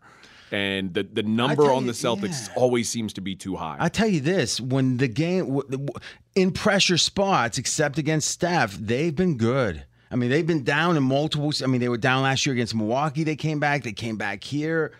I mean, but they're priced like the Warriors the year after they won a title, like going for back to back. It's it's like the Celt like they're priced like Before no Milwaukee- one can beat them. well, just I think it was after Milwaukee got beat because coming in they had worse odds than Milwaukee, but their path was harder. Than the theory was. Uh, Let's talk about Embiid. All right, well, no, let's finish the bets. So my other bet is, and we did some analysis, and it was about um, what we got here. Anything interesting? William Hill's Well, got it. William Hill does have it, so we can bet whatever we want at um, plus two and a half, but it's minus thirty five. So same line. Same line. Same minus line. 135 plus two Tell and a them half. I like no vig. Can they? Yeah, ask I'll- them. Ask I'll- them I'll- nicely. I'll- I'll- I'll They're seven call- I'll- stars. Yeah. They, uh, All right. So here's the um, here is the scenario in game one. If there's a team that has now, let's think about this. The home team. And their prior game was at home. That's what's important. So they closed out the last series. It's game one. They closed out the last series at home, but now they have a rest disadvantage. So that's why it's important they didn't have to travel. They're home and home, but they have a rest disadvantage of between one. Let's think about this. The edge is either one, two, three, or four game days. I keep saying games, days. So in this case, it's Miami has a two day rest advantage over Boston, but Boston is at home and they were at home. Uh-huh. So it fits the criteria. And that is uh, 10 and 1, but 7.7 points. So almost eight points of edge there for the homies. for the homies. And it's also something where if you look at the bigger sample sizes, you look at all, you know, the different, you know, because this is kind of narrow, it's still good. So it's one of those things uh, we've really zeroed in that this is the spot where it's good, or especially good. And by the way, it, it tends towards the under by seven and a half points.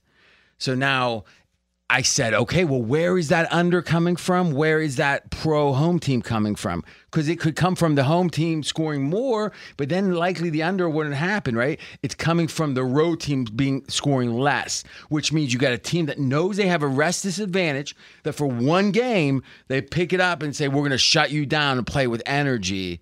So the road teams were supposed to score, say, 100 points, and they're scoring 92 and a half. That is pretty It's about seven convincing. of the edge of seven point seven. Se- point seven is the uh, the home team scoring more. Seven points of the seven point seven is the defense stopping the other team. so the way I want to bet this is I want to pound Miami under, which you recommended Uh-huh. Yes. already, Miami team total under. under, and then I want to wait till game two, and then I want to play Jimmy Buckets to win outright. All right. So what happens? What happens if we lose this game?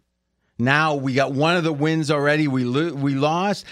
We deal with Uh, it. we just uh we just did. We. We man. lose the other bet. Nah, we, we, we because Boston will win game two then.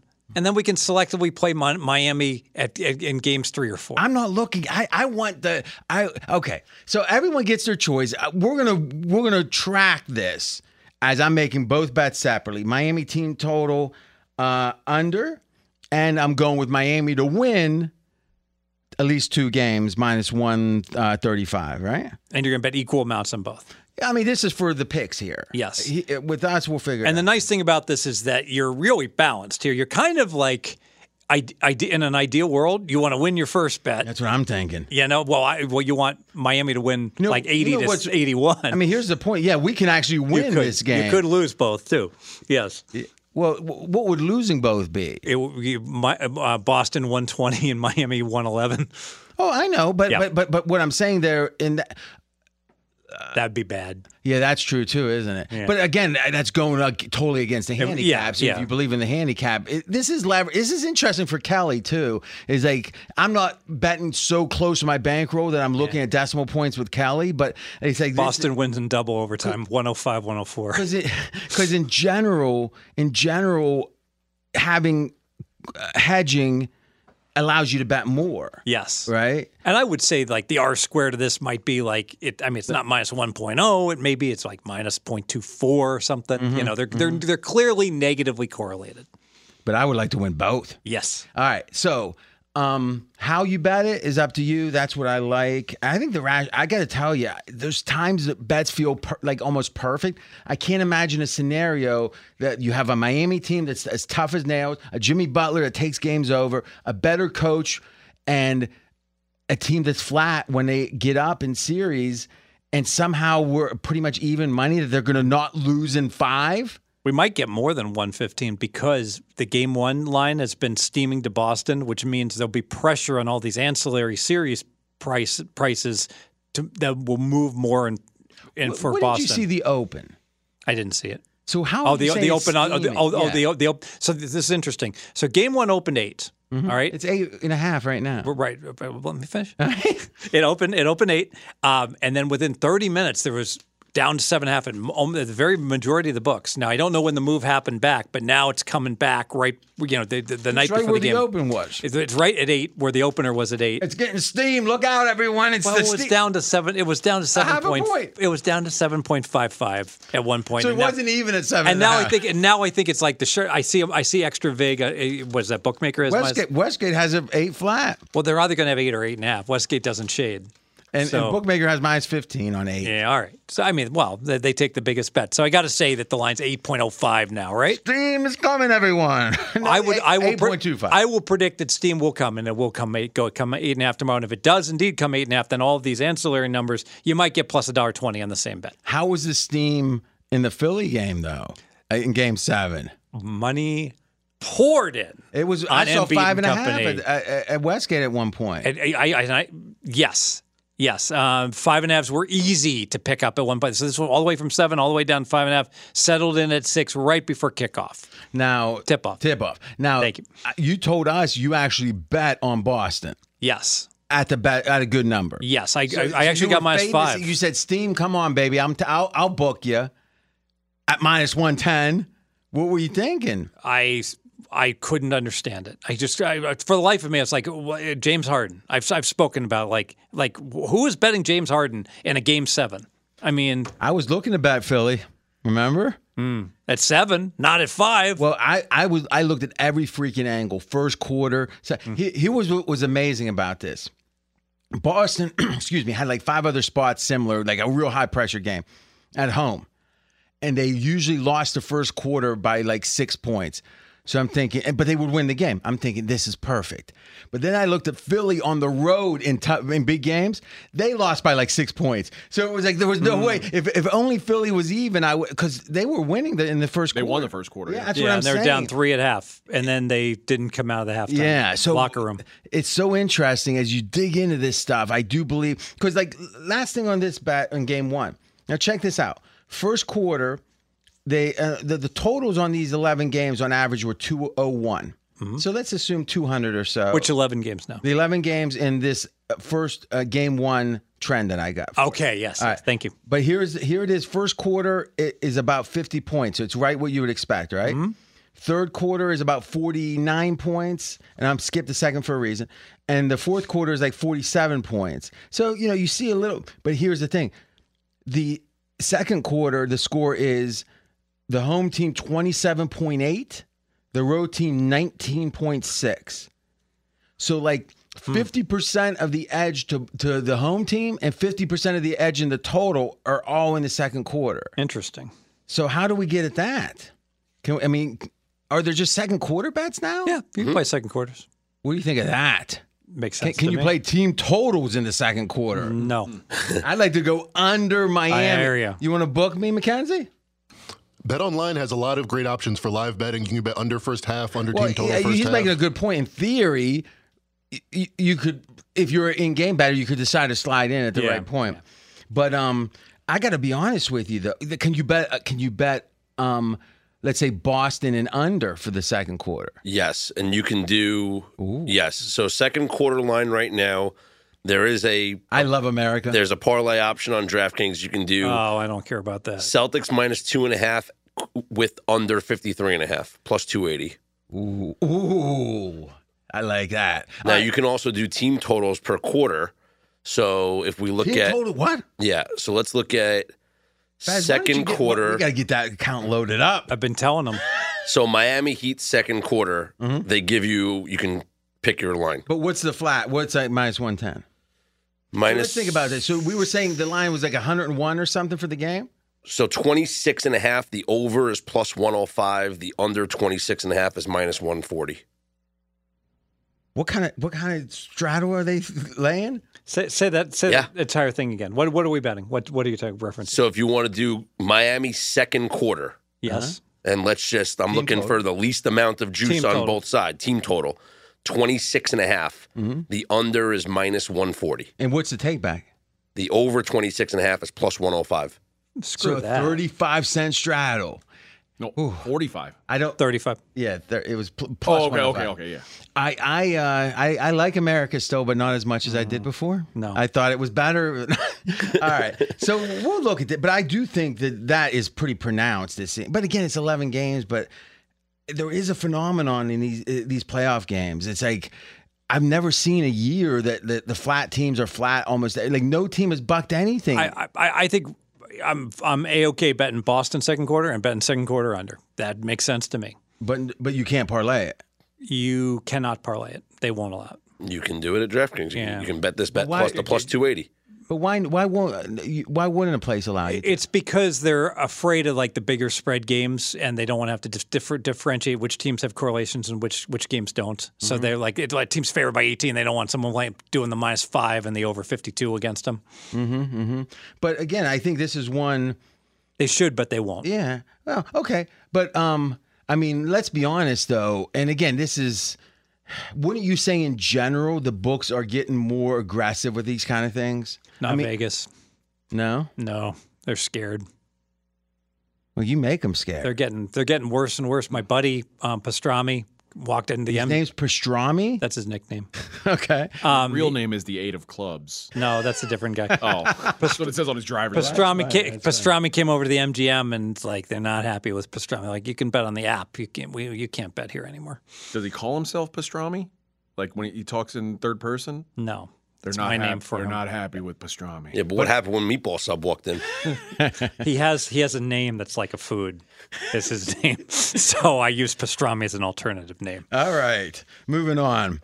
Anything else? Uh, well, let's go back to the whole process. Can anyone make the case the process was a success? I I gave some of these numbers. You know what? There's some numbers I'll give here later when, but I, this work that I did on Because you the guys did some recording. Yeah, yeah. But in 2017, when you would say Philly made probably their biggest misstep in the draft, drafting Markelle Fultz number one overall, when they could have had Jayson Tatum. And remember, they traded up to take Fultz. Yep. Boston had the number one pick and got like a first rounder the next year for Yep. it. So this is like Operation Barbarossa in World War II. So they had won 28 games that year. Over the next three years, their average improvement was 28 games per season. Like they they What?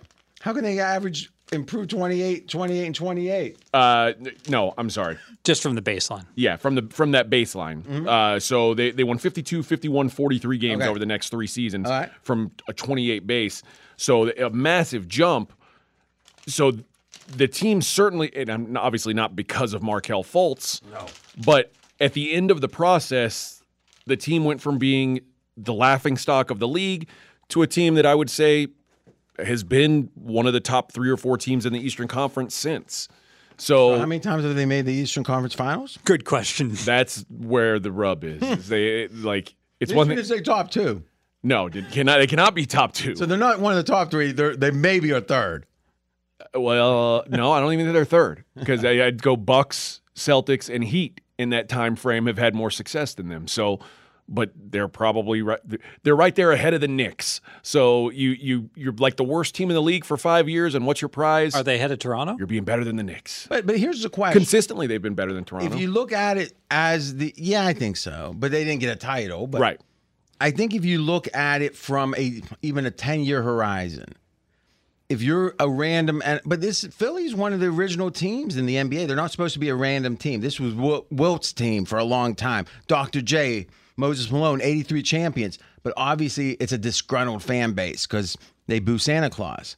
We got to keep that in mind. You in didn't Philly. mention AI. That could have been a uh, tied tied all the way back. So now, in the future, in the future. So now, so now, my question is: If you're Philly and it's a ten year horizon from, and it feels about right, right now, back ten years, and they said they, they all met in the basement, almost like a mob meeting, and said, "This is what we're gonna do," and it's a ten year plan.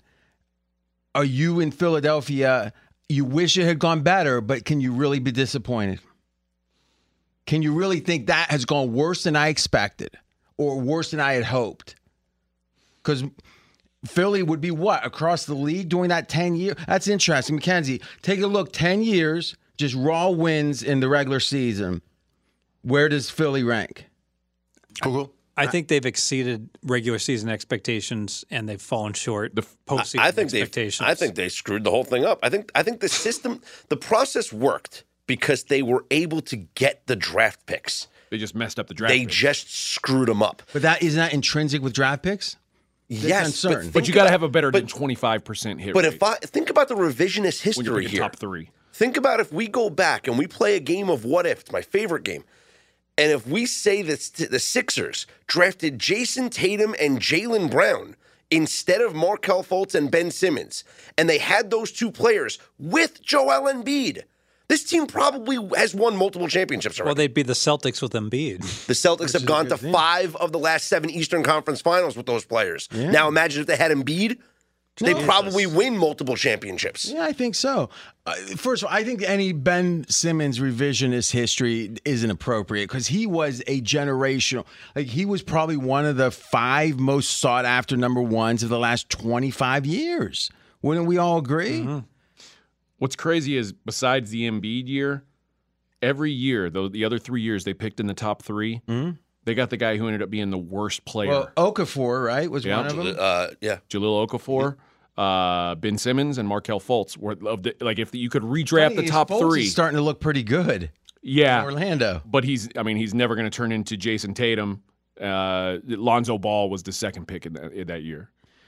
Well, remember the La- it's funny because you did some analysis and and the Lakers and Boston have had uh, what the most top three. Yeah, yeah. And Uh, funny- besides Philly, And the funny thing is, the Lakers cultivated those players and shipped them away for nothing. It seems like every like at every turn, Randle being one. Brandon Ingram. I, I mean, so it's kind of interesting. I, I think in general, you say you got to be more than twenty five percent.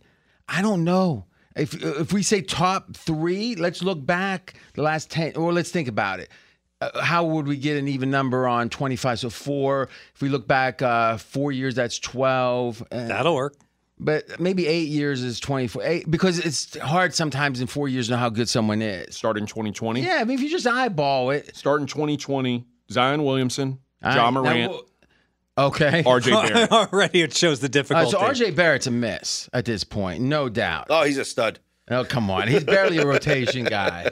I mean, he's not even getting time in the, in the cr- So he's a wait, miss. wait. RJ Barrett was like going for 19 and a half Yeah, points. he's playing well this postseason. I mean, And li- listen, RJ Barrett, they would trade him for three ham sandwiches. They wouldn't trade him But they for Donovan wouldn't Mitchell. trade him for Donovan Mitchell. They they, they screwed up. Yeah. Well, I, I let's just say this amongst. Well, let's ask Mackenzie. Mackenzie, how's good is RJ Barrett? He's the 85th best player in the league. I think that's way too high. You're saying he's the better than the third best player on a team? He's the third best player on his team. You're no, he's. I, I'm would- I, losing. I, No, I think, no, no. Who's better, wrong. Brun- Brunson? Like, uh, you're wondering if Brunson's better. no, I'm saying Brunson, Brun- Randle, Brunson, and Randle, and him. why then? Why isn't he playing during crunch time? Like throughout the whole year, he has like hmm. Thibs has not been a fan. I mean, I got to be honest with you. I, I guess we, we're debating something that doesn't have a tangible answer. probably fills up the stat sheet, and I'm being biased. I mean, uh, the idea that he's the third best on that team, wow, that seems way wrong to me. Well, the guy who was a, who's the guy that's a six man was uh, up for the Immanuel Quickley. Yeah, so you think Barrett's better than him? And then probably not. Yeah, Mackenzie does. Though. He Quickley definitely is. I mean, in the playoffs, he was Quickley was probably the most Well, disappointing. first Nick. off, are we talking about the seven games of the playoffs only? I think it's the most telling sample size that we have as NBA Well, how about how analysts. how did he do in prior years in the playoffs? Take This a is his first year in the playoffs. Really? Knicks weren't in the playoffs last year? No, Really? And they weren't in the playoffs the year before? Twenty. Uh, the Hawks twenty twenty one. I think that was after. Uh, he- might have been a rookie or a second Might year have been, or he certainly was. He definitely wasn't the third best player on that team, or even an instrumental player on that team. So we don't count that. I'll look it up. Well, no. What I'm saying is hundred percent. I'll bet you ten thousand dollars against a dollar that he was in the league when they last made the playoffs before this year. So now the question is, how good was he? Or maybe not, because it's like the these handful of playoff games for a guy that's the third, fourth, fifth best player, maybe sixth. He, I don't think he's supposed to step up in the playoffs so much. Meaning, if he doesn't, it's not going to be like, oh, he's horrible because he had a bad playoffs. I'm giving him a break. I'm saying if he was okay in these playoffs, all right, maybe. He averages 17 point in, in his two playoff runs. Barrett's played 16 games, 17.8 points per game. So what was the split between the two? In what do you mean? Uh, Five games and eleven games. Yeah, this year 19.3 points per game And like The- 15 before, or and 14.4. All right. And that's pretty serviceable. I, I guess the question is efficiency, stats. I, I'm listen. When it comes to the NBA, I don't couch s- scout it, so I don't sit and say, "Oh, look, he made a good move." I listen to what people I respect say, and he is like almost a throwaway, is what they're saying. interesting. I, I think the safe thing to say is RJ Barrett as the third pick in the draft is a disappointment. Mm-hmm. I'm saying he's bare. He barely has trade value. but they're all any. disappointments now.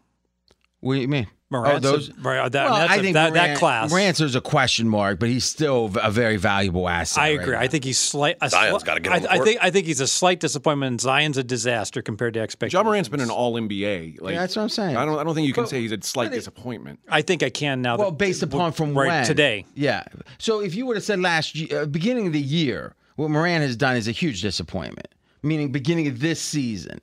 Okay. Right? Prior to that, he but was a great- Before his draft, he's far exceeded expectations. Yes. But if they redrafted, he would still be a top three guy taken. he'd be In the that first. year, He'd yeah, be the yeah, first, the first guy. guy. yeah, I think so. Well, I don't know who else was in Darius that. Garland was. We talked about this on SOV Uh, the other day. Darius Garland is the one guy in the conversation. All right. So, but I, yeah, I think no doubt there's been a downward trend this year, a, a minimum for the off-field, off-court stuff. so two out of three that that year, we'll say. Well, here's the thing: Zion still has a lot of value. Right Mm-hmm. now, Zion could get traded. I, I mean, could Zion get traded for the third pick in this draft? Boy, you know, I'm going to disagree.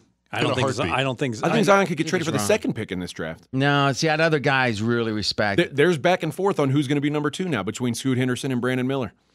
Hmm. I It's think like that- minus 135 Well, then- and plus 105. then, then, then maybe he doesn't get traded for the third pick. What I'm saying is, if there's an elite, you know, top of the draft type player that's coming out, even if they're second or third, because sometimes there's more there. I don't know if Zion is gets traded for that. I meaning, I don't think the team takes him. I I would be shocked if they didn't. All right. Um, I like your ice cream truck with Zion. I'm not. I mean, I, again, I, I don't know how to He solve looks these. big. Yeah, there's the last time I saw Um, him. a year ago, even he was maybe one of the top. Ten. You know, that's interesting. Bill Simmons does his um, trade value chart. Mackenzie, you mind looking that up for me? Uh, I just see where Zion and where Morant was. And I think the last, and give me the date the last time he did. I think he did it in January. So we, it'd be interesting to see where Zion was. And again, this is before, or maybe just as he hurt his hamstring or whatever mm-hmm. it was, and then he missed the whole season. Yeah. which, which was a shocker. Zion comes in at number eight. So he was the eighth most valuable contract. And what was the date again? This was February of this year, 2023. Okay. So now the question is how much has there been a downgrade? Because I would say the sentiment has been drastically different with this injury because it feels like it wasn't a bad injury. Mm-hmm.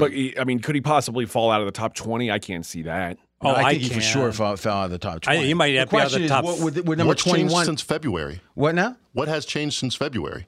We knew he Because was, he was already hurt in February. Yeah, he was hurt, unlikely to come back in the next few weeks. That- that's just not true. I'm RJ Bell, and I'm going to give you some straight talk.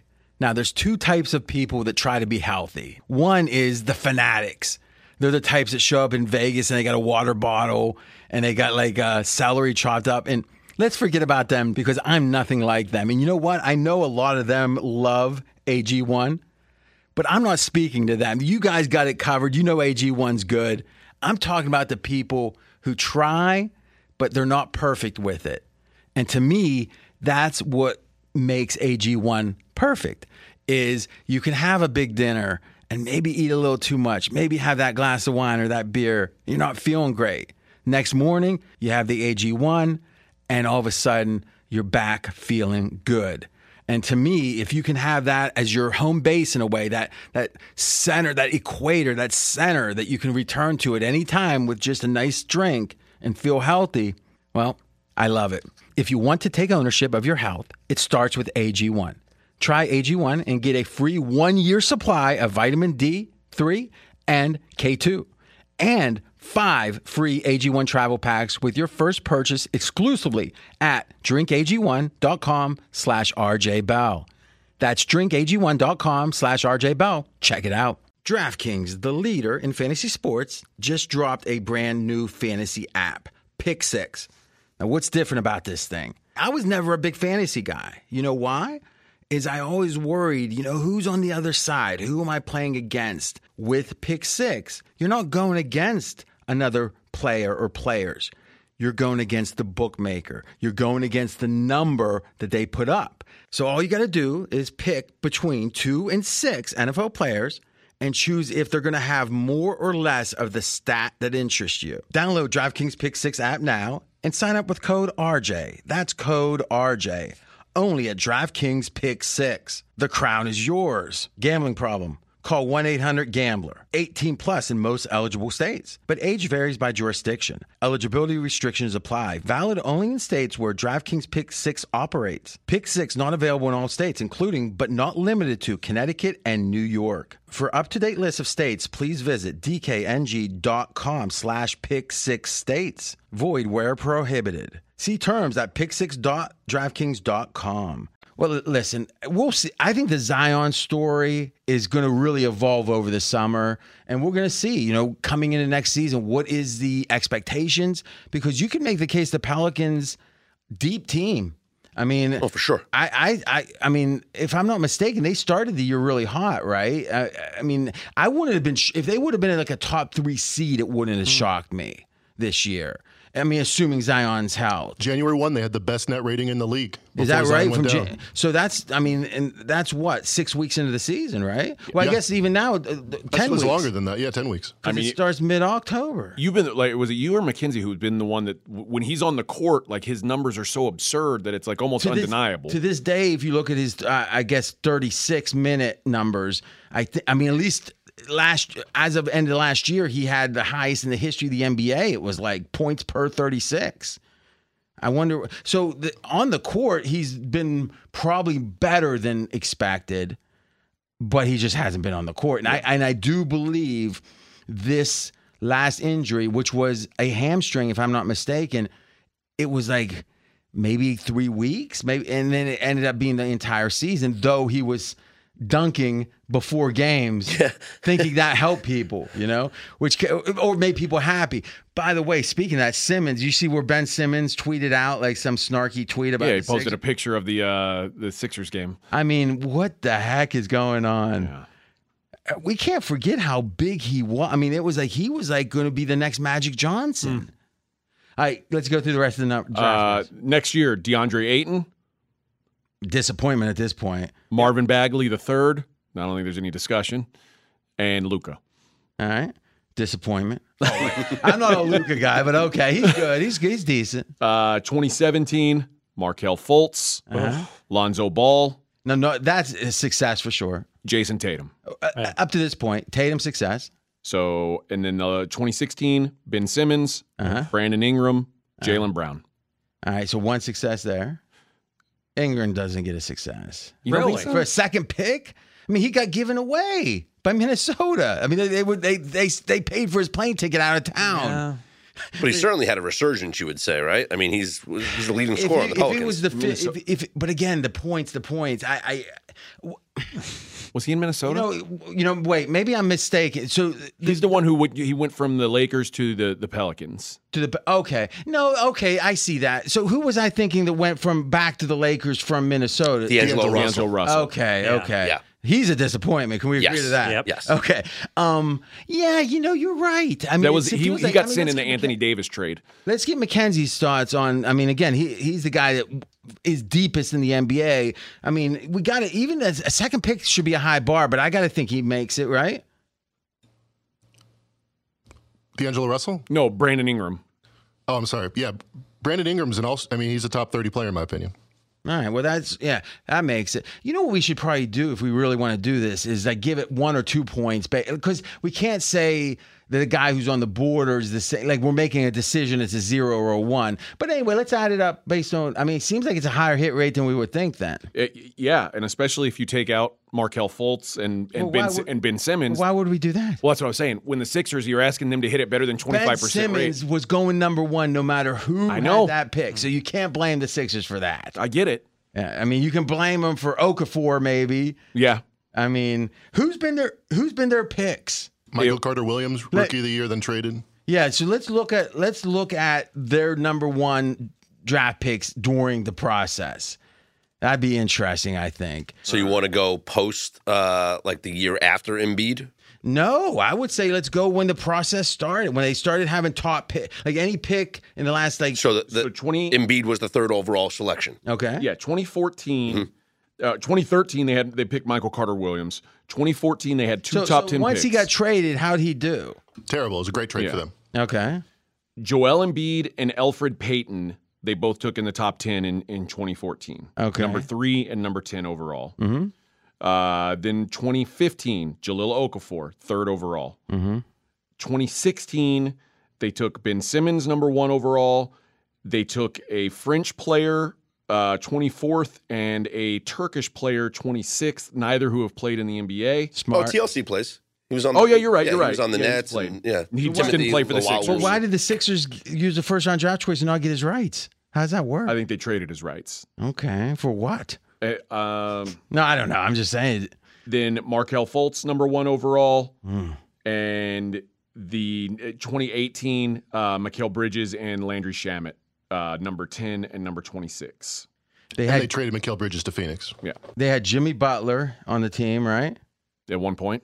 And they he left. Yeah. He left like mad, but he left mad everywhere. Yeah. Well, they, So- they chose against him, right? They They chose. chose Tobias they Harris. chose Tobias Harris instead Who of they gave Jimmy a Butler. max deal to. What Yes. dumbos? But they could have. They chose instead of giving Jimmy the deal. Boy, Jimmy Butler on that team would be interesting. Who would win? Apparently, Butler lost because I'm sure part of sending Butler out of town, I'm guessing, was Embiid say, having a preference for the player that wasn't going to be on his mm-hmm. ass all the time. You got to figure. Yeah, yeah. No doubt. I mean, because Brid- Bridges is awesome. Also, He never played for them. Never played for him. Yeah, mm. they traded. so did we get did we get the win count? Yeah, since 2013, Philadelphia has 375 wins. That's 19th in the NBA. Okay, so that's interesting. So now, if we say, okay, let's just look at the last five years, because that's when the, the the the fruits of the labor happen. I bet they're going to be what top six. I'm guessing six or seven. So that's it. It's an interesting debate. If you're a big losing franchise, I'm not sure it's not a good deal. If you're a winning franchise, it's not. But Philly hasn't been winning, but they're supposed to win. They're Philadelphia, right? They're pedigreed. It's not like they're the Pelicans or Minnesota, yeah, yeah. who you never be- win. You should be okay with with um, free agents to some degree. But that Tobias Harris, I mean, I even heard in year just even last year there was talk that yeah he's maybe better than people think. This year he was just wasn't anything. Or how would he do? Thirteen points a game. Okay, You and your points per game. Scoring league. well, no, it's actually No one plays defense. No, I mean it's actually not how they think. I mean that I think is unequivocal. Is the efficiency is what people care about Yeah. now because there's a lot of players that get a lot of points that, that no one seems to value very Hmm. much. But again, how to tell the? Di- I mean, I don't know. Uh, He didn't do much in the playoffs, or 12 and a half points a game. So my favorite analytic, ESPN, I mean uh, Dunks and threes, EPM. He's one point better than an average player, or he added one point to an average team. Tobias Harris. okay. A so- max deal. So that's about like a hundredth in the in the NBA to give it perspective. All right, that's good numbers. So where's Barrett on that number list? One second. I hope it's below hundred. No way. I No hate- way. Oh, that's what you think. We'll see. Please, please. God damn, I took a beating on Barrett. I want this thing over. I mean, if I only debated things I knew, I couldn't lose. I mean, I got to try to do shit I don't know to even it out a little bit. All right. So in the oh, He did was you? minus one and a half. Analytics do not like RJ Barrett. Yes! Yes. What number was it? I, I, I haven't counted that. For you. Oh! Him a max oh, deal. wow. All right, pod's over. Pod's- hey, hey! I knew I thought that somewhere. That's where you got the numbers To be from. honest, I was very happy when he said I know you were. The joy. he's still counting. Yeah. I hope it's 200 and something. Mac, that would have been a great spot for a lie and just been like 23rd. Three points a game. I might have banged my head, had a seizure. And then after after the meltdown, just be like, I was just kidding, RJ. He was actually Yeah. minus. Uh, It would- would have been a nice farewell act. That's good. All right. All right. Let's wrap it. We'll get the Philly number. Do we got the Philly number? One second, I got to double check it. One I know you got to do two. Uh, we'll just jump in with that. So we got. I think we're pretty much done, except you guys did some stuff that you know that doesn't have me. One more thought on Philly. Hmm? It seems like if Ramona Shelburne's reporting is true, that the Sixers were basically had to choose between James Harden and Doc Rivers, and chose James Harden, which I think is the most absurd thing ever. Well, listen, Doc Rivers in the playoffs maybe has the worst resume in the history. No of the doubt. NBA. Right, right up there with James Harden. Okay, but, but but the thing is, James. The question is, if they don't re-sign Harden, they don't really have anything. Like it's they might be able to do a sign and trade, maybe, but you lose an. I mean, the whole thing in the NBA is not to lose an asset. Once you start, you, remember Apocalypse Now. Yep. Remember when the, he went and was playing with the tiger, and then the tiger attacked. Yep. And he ran. He goes, "I'm never getting off the boat again. I'm never getting off the boat." And then Martin Sheen comes in voiceover and says, "Goddamn right." He goes, "Don't get off the boat unless you're going all the way." Hmm. Hmm. So when you got Harden on board, you were going all the way, All right. or it wasn't going to work. Yeah. And you know what? Daryl Morey and him have a special. I mean, really a special relationship. They do. Which so do we do we think that Mike D'Antoni is then going to be the next co- next coach? Oh, that'd be that'd make me laugh so hard. I'm just saying, if we're talking about He's a like- Harden and and and Morey relationship, He's listed in the odds as like He's the sec- favorite. Yeah, he, he's he's the guy. But do you, Apparently, do you think he's a bad coach? I, I think we've seen Mike D'Antoni with prime James Harden fail. Like, but again, Is up I- against super teams. I would make the following point: the year they were up three two, and then Chris uh, or Chris Paul, I think it was, hurt his hammy, Mm-hmm. right? That if they that probably that performance made them one of the top ten teams of the decade. Yeah. Meaning of the entire ten years, they- they were better than some championship teams by taking the Yes. best team in history by almost all accounts. Matt, here's the thing: Michael during his era, when he was best, was even money entering the season to win the title. The Bulls never were better than even money. They were minus 180. Golden State was entering the the first year with Durant, and they were better the next year, minus 200. So they had two of the be- the two best teams relative to competition ever, and Houston had them to the wall.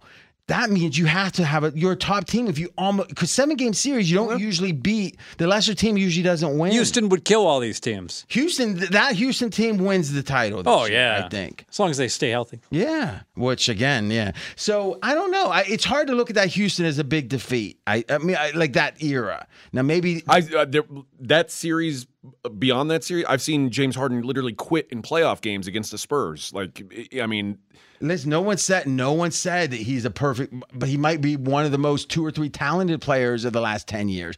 But he didn't have the intestinal fortitude. but is that James Harden still MVP caliber? James no, Harden? but he's certainly a top twenty-five player for sure. Okay. I mean, how many players in the league could have won two games like he? He won two of those three games himself. In Yeah. fact, how many players can do that? Not 20. I don't think, right? I I don't think so. I mean, again, he's hit or miss. And I hear there's a lot. Again, I know you two have a vendetta. Yeah. It was about the strip. It was about some private room in the strip club, is what I heard. Yeah, AJ had to be in like the, He said, You know who the I main am? room, not the back room. You ever hear ESPN Houston mother after? Yeah, it was like Harden comes walking out, picking at his beard. I mean, I don't know what he was clearing out. I don't know. All right, 76ers have the second most wins. In the regular season since 2019 20 season. Last four seasons. Bucks have the most. Nuggets with the third most, getting disrespected by many. Celtics. So Celtics, wow. Only the Nuggets of these teams have the same coach. Not the Jazz, not the Suns, Not the Bucks now. not the 76ers. That's wild. And and the not the Celtics, Yep, not the Celtics. Not the Clear. Uh, that's it. So let's look at this. Well, yeah, the Celtics went from Stevens to Yeah. Udoka to now Mazzulla. Exactly. Yeah. Exactly. Gri- did the Grizzlies have the best same coach? I guess. I think he's been there four. Yeah, he's been there the whole time. All right, so let's stop there. So we got and Spoelstra. So we'll stop below. So Clippers one, two, three, four, five, six, seven teams. The top seven winning teams in the regular season. How many have the coach during this five year span? The same one. Just the Nuggets. Wow.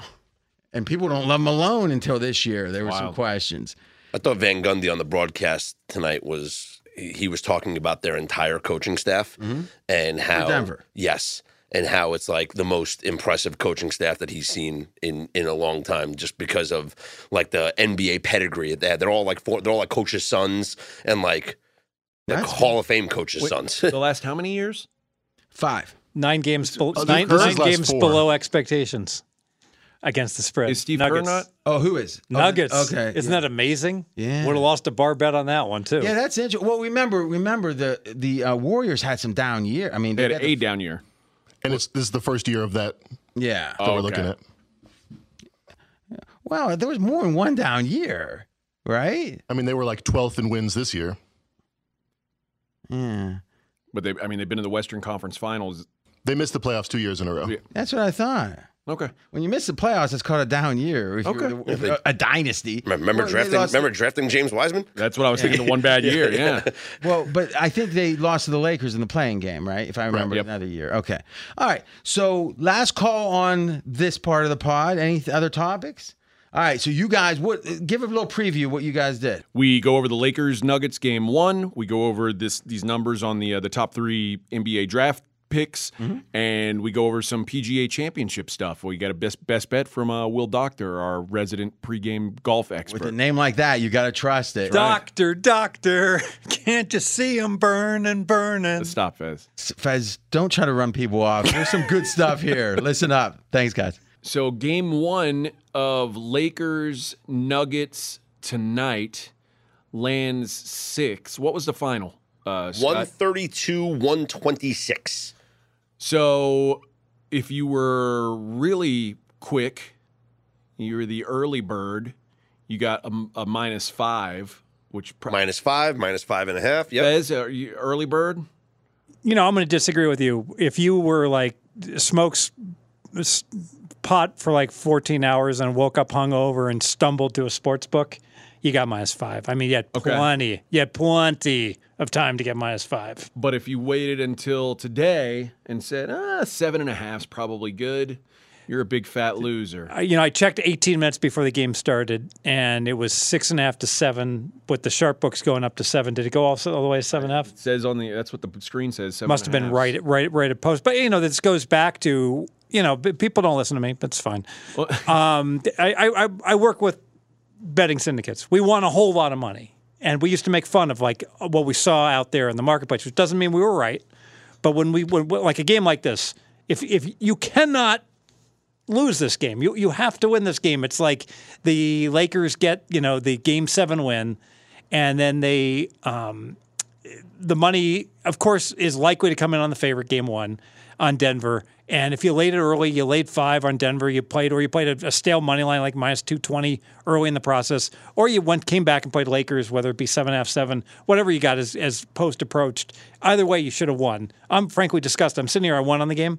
You I should have won on both sides. I should have won on both sides. I didn't give it out to my clients, and I didn't play back on the Lakers. And I'm disgusted. It should have been like a ten thousand dollars scoop, and I won like a couple thousand. So that's like I didn't win a couple thousand. I lost eight thousand, in my opinion, on this game. It was like You left it on the table. exactly. Uh, Mac, you can kind of speak to the way that the money moved. What, like, how, how long were the openers up, how, and and when did we really start to see a shift this week? The five and a half to six was about a 24 hour move, and then it stayed put like a frozen rope.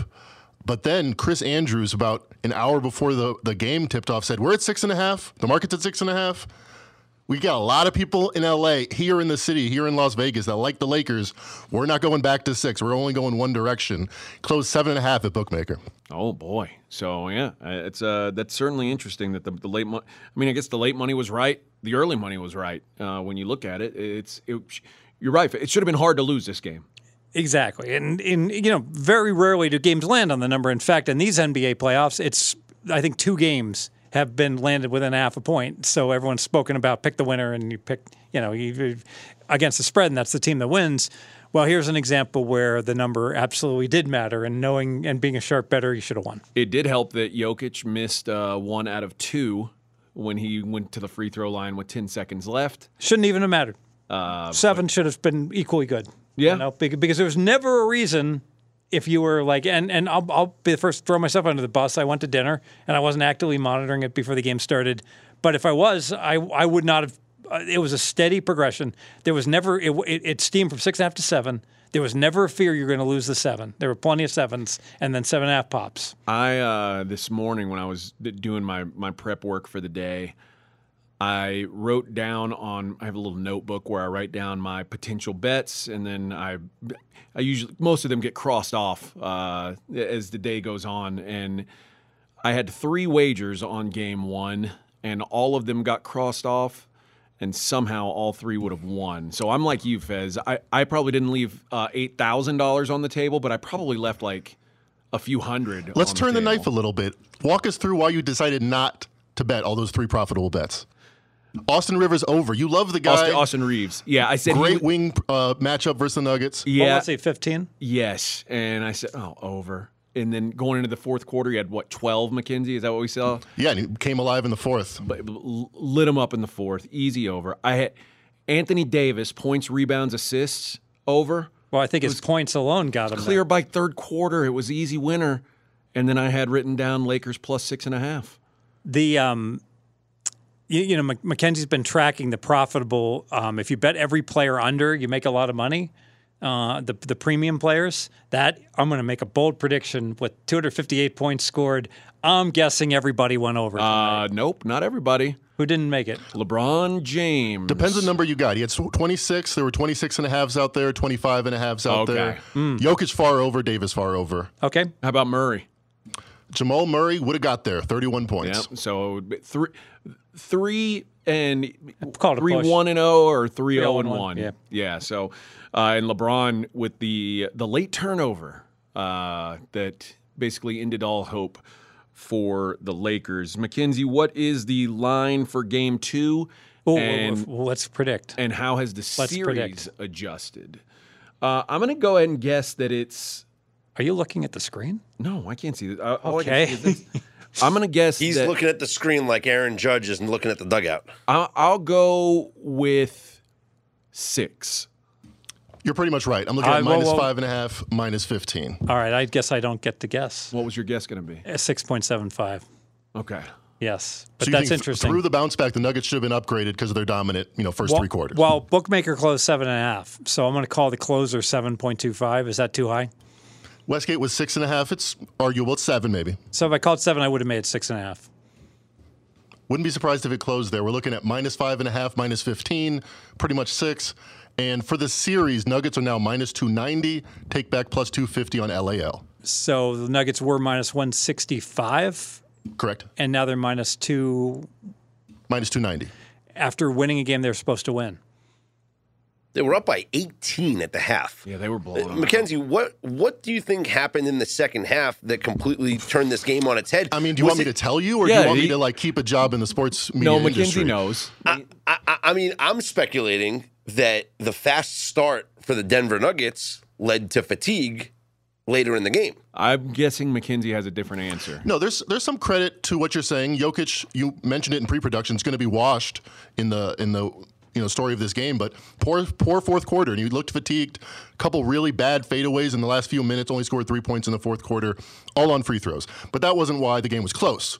Maybe that's why the Nuggets could have lost, but the game was close. Because even though the Lakers had slightly less free throws at half, I tweeted out, hmm, surprise, the greatest free throw disparity team of all time happens to be even this game, and they're losing by a lot. Well, they weren't even by the end of the game. It was a three to one, 20 free throws to six before the last minute or so. Down the stretch for the Lakers. I was I was watching the broadcast. I was listening on the radio. Steve, uh, you know, my opinion is going to be biased, obviously. But Stan Van Gundy, when it was a 20 point lead, said, "I really don't like the calls they're making. I just I don't get that call. I don't get that call. What's going on?" We wanted a close game. We got a close game. Congrats, America. Yeah, eh, you're right. But I think maybe there's something to learn from this moving forward. And that's take this take the losing team in the second half. Because especially in Denver, I think, because fatigue comes into play. If a team gets out to such a great start, they're running fast. The pace in the first quarter was incredible.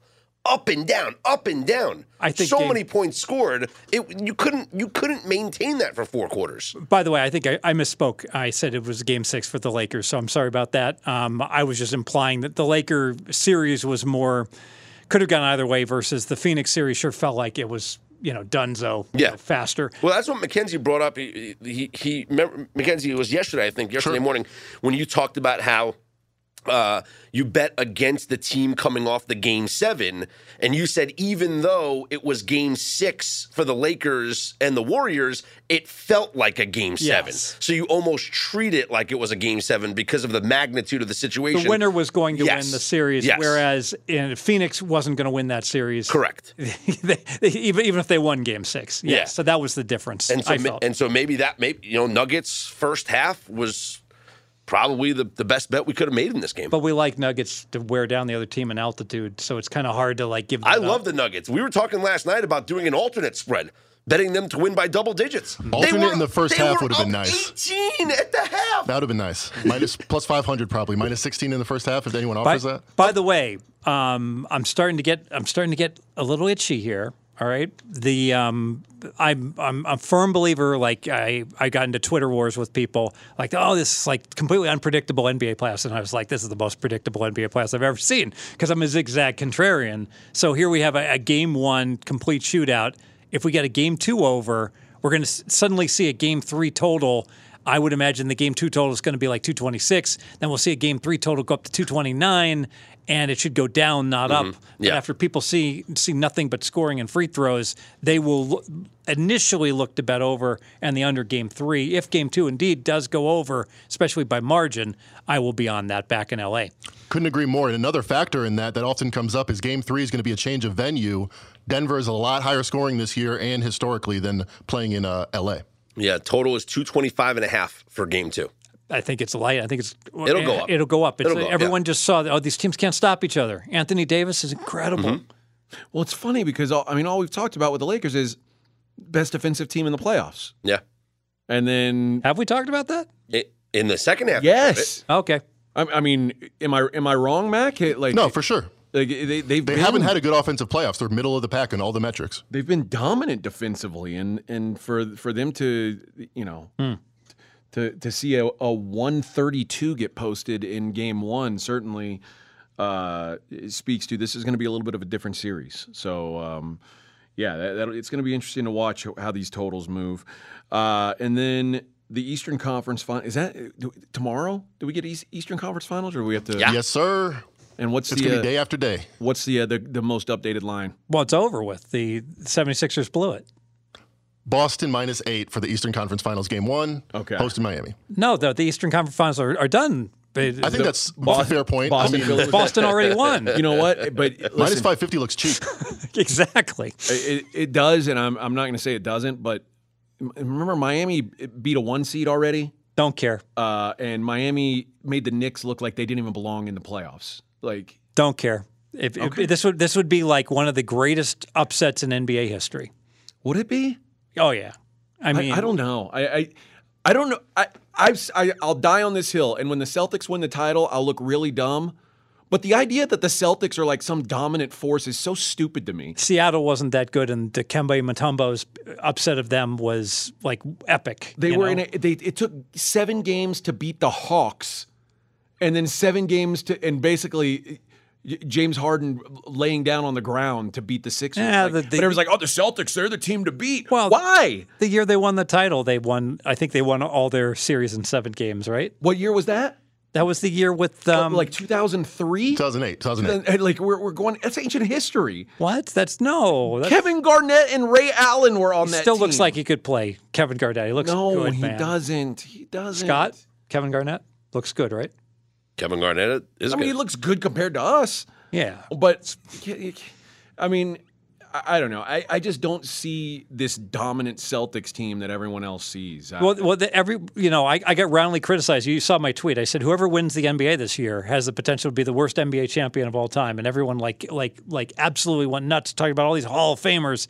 Who cares if they're Hall of Famers? I'm talking about how good they are now, not how good they were in 2008, like you said. And um, I think that was Kevin Garnett playing against LeBron back then. We've then. been spoiled. The 2005 Spurs, the 2007 Spurs, the 2004 Pistons were like worse than these teams. Like by now standards, by then standards. I agree that we, we're not going to have a Warriors or a Raptors or a Lakers or a Bucks. I think it's probably like a plus five team, plus five and a half team versus a plus seven and a half team. But it's come on. Well, I Not the know only because only because all the players are bigger and stronger, but relative to their to their the other teams in the league, this team has has like like like power rating wise. Like I can prove this. This is easy. What's your power rating on Denver, and what's your power rating on Boston? Well, I don't have power ratings from the 2005. Te- I'm telling you, anybody could have won that finals, and they weren't going to be much better than their competition. The Pistons and Spurs just happened to make the finals. Well, the Spurs were laying like six and a half in Game Seven, so they were so they so they were you know two like three points better than the second best team, and I don't think either Boston or Denver is power rated. Up, they're certainly not a six. They might be a five and three quarters. What do you think? You can't use relative power ratings to say how good a team is historically. That's what I do. That, that, that that's exactly how I evaluate So how the good a Spurs were team three points better than the Pistons, which may or not be true. I kind of like the Pistons in that game. I remember at 15. No, I'm, I'm But- I, I, I recognize that these guys could beat Bob Cousy, but I'm just saying relative to their competitors, they, they, this is good. Maybe maybe I'll retweet and say these are the lowest power rated teams versus the average NBA team that I have ever seen. I disagree with that. I, I mean, I I can see that argument if the Heat win. How many games the Spurs? Look up how many games the Spurs won. Irrelevant. Oh, it's irrelevant. They won. You also 60, have a computer, my friend. They won sixty. They yeah, they won sixty-one. That was two thousand eight versus or whatever they won versus um, you know these teams. You know, nobody even won fifty-nine games this year. There's been far more absences among star players, amongst all players in the NBA. We were talking about this. Why do the playoffs look so different? The seeding looks so different now versus historically? Because the NBA doesn't care about the regular season. The memo's out. Oh, the regular that doesn't speak to how good these teams are from a basketball perspective. That's an I excellent mean, we can, point. yeah, we can argue that the Warriors, had they beaten the Lakers, we'd be talking about the Warriors as the best team in the playoffs left, right? I mean, obviously their performance against the Lakers I would had have dictated that. Yeah. Right there with Denver, right there, l- Yeah. worse than Boston. Yeah, and they were a 44 win team this year that had the worst, one of the worst road records of, of All right, anybody. Spurs only won 54 in 2008, 2009. Yeah. I, the the regular season's meaningless. We know that. I mean, Denver obviously plays hard for the regular season. The Lakers were in the play-in tournament. The Heat were in the play-in tournament. Like you know, the the the, the at least the Lakers and the Heat, we could say if this, if there was no play-in tournament, still would have been in the playoffs, right? Because they weren't nine or ten, but still, like they had to play to get into the actual playoffs, and now they're both in their respective conference finals. I think what's interesting, and I know it, I've brought it up jokingly, but this is the bubble final 4 mm-hmm. Like these are teams that we almost, well, not almost, I dismissed it, but we kind of dismissed the bubble for whatever it was, right? But that was the start of the run for some of these teams. Like you could make the argument that was the start of the Celtics run, right?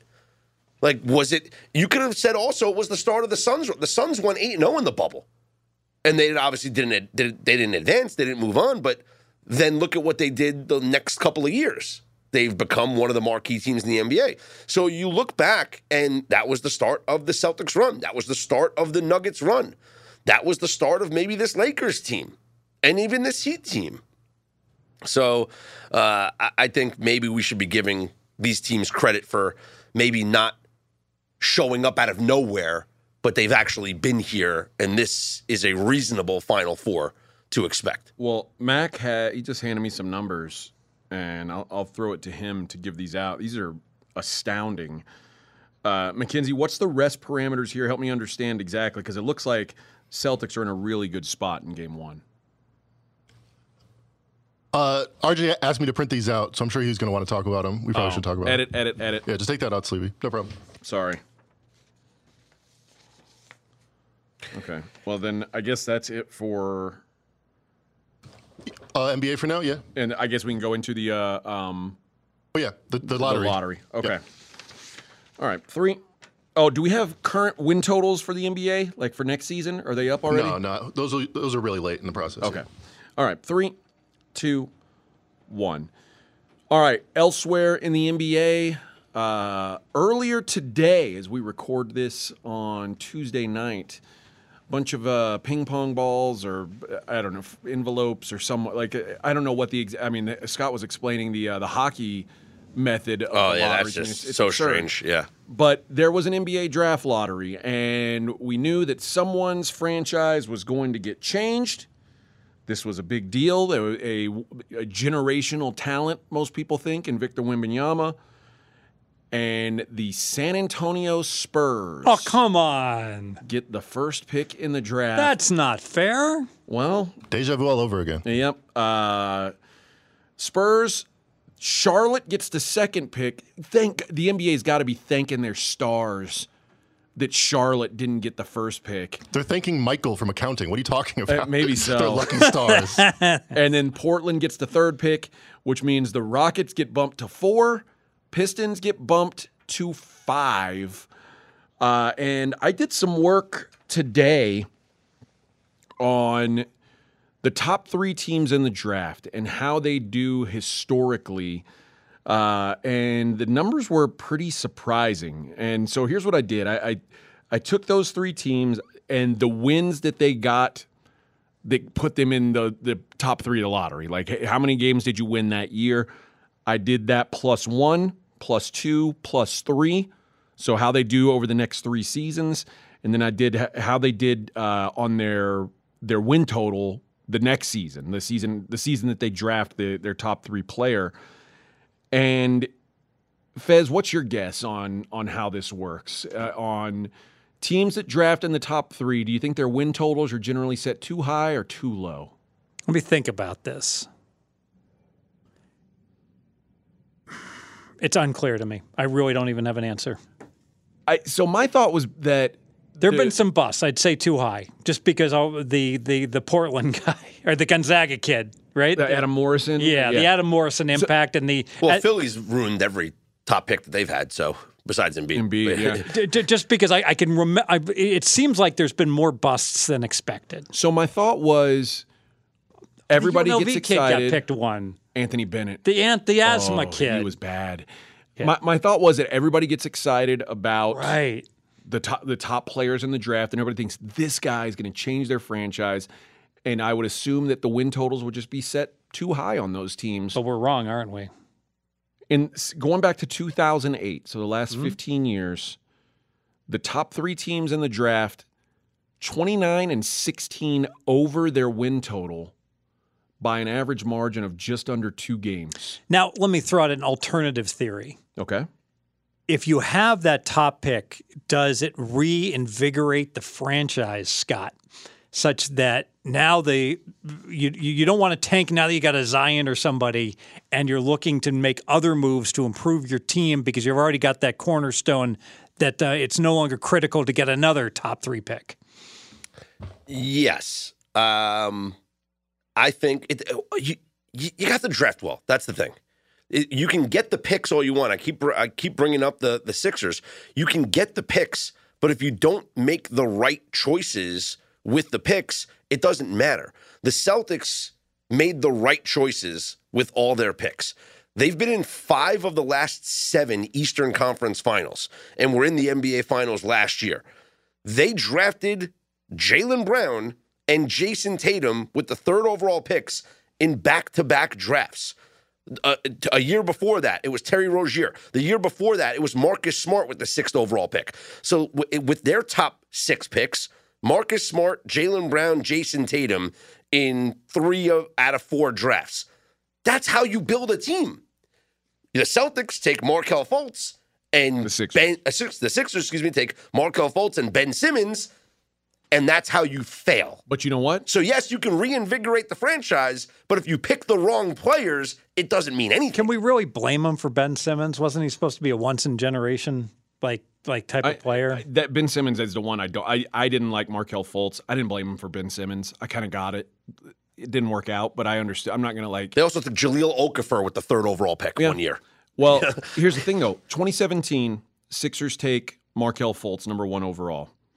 They they had 28 wins the year that they got the first pick. The next three years, 52 wins, 51 wins, 43 wins. Like that cha- changed the outlook. Like I'm not saying Markelle Fultz did, but whatever you think of the process, or and I, you know, it, it it put the Sixers on the map. Like it did. Did it get them a title? No, but they've certainly been one of the a top four team in the Eastern Conference for what the last six years, seven Yes. years. the trajectory trajectory was better than say a Charlotte Sure. um, type of team, right? I mean, Yeah. But it also goes, I mean, they hit on Embiid. If you hit on an- a generational talent, that, But if a I told you future they were going to, if I like, told you yeah. they were going to hit on one out of four of their top three picks, and that guy would eventually be the league MVP, then yeah. That's a good point. You know, it's better to have the league. I mean, let's let's face it. So Embiid is worth what six points to the line, five and a half. So that is the equivalent of hitting on all four and them being you know top, you know, fifty-five players. So how many wins on average? And this is another interesting thing because you know I said maybe we we overrate these top prospects, and I said 29 and 16 for win totals over. of the 16 times it went under, eight of those were the number one overall pick. Hmm. The other eight were split up between the second and third. So maybe in general, the number one overall pick, his team gets overrated to the point where it. I mean, they were seven and eight. the Zion versus Za, we got Ja. That that you know, in many ways, it's a little. You know, you can relax a little when you get the two pick because you know now if if it's unclear, oh, unless you're taking you know not taking Jordan, So the, the, taking the you know the, the Sam Bowie. yes. the team with the first pick, seven and eight in the last 15 years to their hmm. win total. Second and third picks, 22 and eight to the over on their win total. Well, ask you right So- now. Are you going to bet over the Spurs next year? No, no. Based on this work, I, I'm not betting over on the Spurs. And you, like the Spurs are, they're going to have the Spurs will have the highest win total of these three teams: Spurs, Charlotte, and Portland. And they're not they're not the best team. Like, it's a, a a team that's basically devoid of talent right now. Um, So the Blazers were 40 and a half. The Spurs were 22 and a half to start last year. I'm going to say the Blazers still have a higher win total than the Spurs to start next year. you might be right on the Blazers, but the, the Spurs will have more than Charlotte, right? yes, yes. and the, and the Spurs will have way more than the Rockets or uh, the the um, the Pistons. And in general, right now, like take Wembanyama out of it, the Rockets are way more talented because the Rockets have had top picks in the last two drafts. So they had the second pick and the third pick in the last two seasons. Now they're going to add the fourth pick. Like uh, just on paper, the Rockets are a more talented team. Spurs will have a higher win total. So uh, yeah, I I, uh, I think the the number one overall pick may just be it may overrate a team. So what's two and three if we just ignore all number ones? What's the record for overs the next year after they get a lottery, ignoring the number one overall? Twenty two and eight. That's nice. That's a good number because it's it's seven and eight for the one seeds, twenty two and eight, or or seven and seven and eight for the number one pick team, twenty two and eight for the number two and three team. Uh, the year after, so next season, the average improvement in just pure wins. So if you're saying how many more how many more games are they going to win next year? The average for the teams that pick in the top three over the last 15 years, plus 9.6 wins. So it's, I mean, it, there is a jolt when you get a guy like this. And I'm sure, I mean, the Spurs will probably win nine, 10 more games than they did a year ago. The problem is their win total will probably be set 12 higher, 13 higher than it was this year. And the damn season lasts so long. You Yeah. don't get your money back How many of those for nine months. are are those nine point? I feel like can we eliminate this year from this because Chet Holmgren didn't play this year, but the Thunder. they were still 16. I'm saying Thunder games better. went clearly over their win total, but it had nothing to do with the top pick. Uh, I don't know that that's true though, because sometimes when you get a player like Chet Holmgren, you're t- like you build Goes back to what team Fez was saying. Yeah, you end the cycle of tanking. All right, now we're actually going to win some games this year. Mm. There's no reason to tank because you got the player. Yeah. yeah. But all three teams this year were were better than they were a year ago. Uh, the the the Magic won 12 more games, Thunder won 16 more games, and even the Rockets won two more games than they did a year ago. Uh, and then over the over the next three years, after you pick in the top three, on average, you win over 14 more games per season in that three year span. Might it just be the cumulative effect also of you know take the extreme example. So Jordan's coming in, so maybe I got to do a little less cocaine and actually like you know like stay in shape for the season. Like like having a having a guy come in that's a top three player. It should reinvigorate the, the veterans and the people that are aboard. Would, wouldn't you think? I would think so. I mean, I, but again, the, it's so hard to tell now because the regular season just seems like it doesn't matter at all. And if you're And and and this isn't going to this is going to make things worse. The results this year, the the the the, the uh, success the Lakers are having, the Yeah. success Miami is having. it's like why did M, why is Embiid averaging 33 for the for the year and then he gets banged up? What what are we doing? and this is interesting to me. And Mac, you tell me if you agree with this. We, I mean, we've talked about how the regular season matters less and less than it ever has. To me, it matters less and less to the teams that know they're going to be in the playoffs. To teams like Orlando and Oklahoma City, the regular season matters way more. Like eh, this is this is what they're this is how they build. Like success to them is measured differently than success for the Golden State Warriors or eh, the Denver Nuggets. Winning a bunch of regular season games doesn't mean anything to those teams because that's not what they're trying to do. Like the Magic know they're not going to win an NBA title this year. So what how do they measure growth? They had the number 1 pick. Well, let's go out and, and show vast improvements. They won 12 more games this year. It's a big number. That's it says, hey, we're going in the right direction. Do you agree, Mac? I do, and the smoothing out of the lottery process does help it, where it doesn't really matter if you're the worst or the fourth worst. Although the Spurs did have the best odds to win it, and they did win it. I'm reminded of something that my cousin says, which is four or five teams really want to win it every year, and the other ones just want to sell tickets and you know keep the business going. It really helps the Magic to have a Rookie of the Year. It really helps them to score more than 100 points a game, to not be the worst offense in the league by a mile. So yeah, there's other priorities that the playoff teams don't really care about. They're waiting till spring. The teams in the middle, I feel like actually have more to to grapple over. Does this feel like? I mean, we Mac, you and I talked about it. Had Charlotte gotten the number one pick, I, I don't, I don't know. Like, I think the star power of Wembanyama is limited instantly. Not that San Antonio is like a flashy market, but they, he's. You could argue that they. I mean, well, you can't even argue. He's he's with the most accomplished coach in the league. Mm-hmm. He's with a franchise that's got a bunch of rings in recent history. Like it could be like a resurrection of a franchise, which I think instantly people get excited about. We've seen this before. David Robinson, a top 50 player all time, got hurt, had a little ankle, couldn't play. The GM, Gregg Popovich, was like, that's fine, sit down, we're cool. Actually, I'm going to be coach next year, and we're going to draft Tim Duncan, and we're going to win five championships and win 60 games every single year. So it seems like deja vu all over again. This doesn't seem like a coincidence. When there was two teams left, I was very confident it wasn't going to be the Hornets. Oh yeah. So I'm I'm not saying I'm not saying there was like a frozen envelope. I'm just saying it could have been San Antonio, it could have been Portland, it could have been Houston. Highly unlikely it was going to be Charlotte. You know, I got Highly unlikely. I it, it, it's easy to say all that, but I, I I think RJ once went through and he like he made a case for why like all but two of the teams, and I, I get it. Charlotte's one of them. You know that you could say, oh, conspiracy theory. The NBA wanted Houston to you know have the top pick, et cetera. You know across the board. Um, I, I mean, come on, it, it's not 1995 anymore. You know, you, they've got they've got you know CPAs and people monitoring all the stuff. The integrity is so critical to everything. Come on, there's there's there's no shadiness but going. On. If I said Vehemently disagree. what are the three worst markets that you could put a massive, massive NBA star in? Charlotte's certainly in that top three. sure, I I don't know. I mean, maybe is Utah one of them, yes, and probably Sacramento. definitely Sacramento, Is that the three? um, Did you say Orlando? Memphis. Is Orlando worse than Utah or I Sacramento? guess Shaq worked in Orlando. Memphis Disney is World. Memphis is small, right? Memphis is small, but I think it's a good NBA market. Like I, I don't know. I mean, Jaws, Jaws seems to be working pretty well in Memphis. Besides, you know, Making IG When he's on the team. yeah, when when yeah when he's available. Um, Indianapolis. I- Indiana's a pretty bad one. That's that you're right. It's it's up there.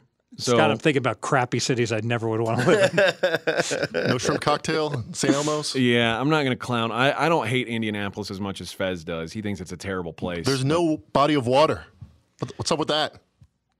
You, you know that that's the Kurt Vonnegut line, right? Yes, yeah. It's the largest city in the in the United States without a navigable waterway. I like it because it's everything's right there. You never have to go outside. Yeah, I mean, it's very uh, yeah. You can just walk through. Oh, it's tunnels and great for a All the- media guy. Yeah, it's like it. That's well, that listen. That's why the NCAA tournament's there every four years. Well, you'd love you'd, you'd, you'd love Minneapolis. You know, I, I was they- they're building this sphere, two billion dollar sphere, and so I was watching. There's like these walkways, and they're not completely covered, but there's a walkway between the Wynn and the Sphere and the convention center, and I'm like, oh, it's just like Minneapolis or Indianapolis. They're uh, they're, they're they're taking a cue, you know, having people walk over the roads instead of you know getting Are you going to go there for U2 Um, to the Sphere? with or without you? Okay, Yes. No, it'll be without me. Uh, I, I'm not. A, I'm not a U2 guy. You just don't understand their music. I guess not. Yeah, I'm I'm I'm a commoner. Uh, so there you go. Uh, some some interesting work. And again, I I'm probably going to look at Charlotte and Portland's win totals uh, th- this offseason. One of the things that Your win, their win totals over, or over under? on Charlotte and Portland hmm. and probably under on San Antonio. Although that's been like a 50-50. Like 7 and 8 isn't super strong. 22 and 8 mm-hmm, mm-hmm. right. for the the 2 and the in the 3 pick, that that feels good. Uh Mac, you, we were talking about the the, like the mock drafts that came out instantly after. And most mocks for the for the longest time, it seemed like Victor Wembanyama was the guaranteed deadlock number one. I think he still is. Minus 20,000. Okay. And then for the longest time, number two was Scoot Henderson. But He's in minus recent- 140 right now. i- to be the number two pick? Yes. Okay. In recent weeks, I've seen a lot of push for Brandon Miller Brandon Miller, even money. from Alabama, or plus 100, some people like to say. Brandon Miller from Alabama to be the number two pick. And Those are the only two players, by the way, because Amen Thompson is plus 3,000. Yeah. Uh, So it puts Portland in a weird spot.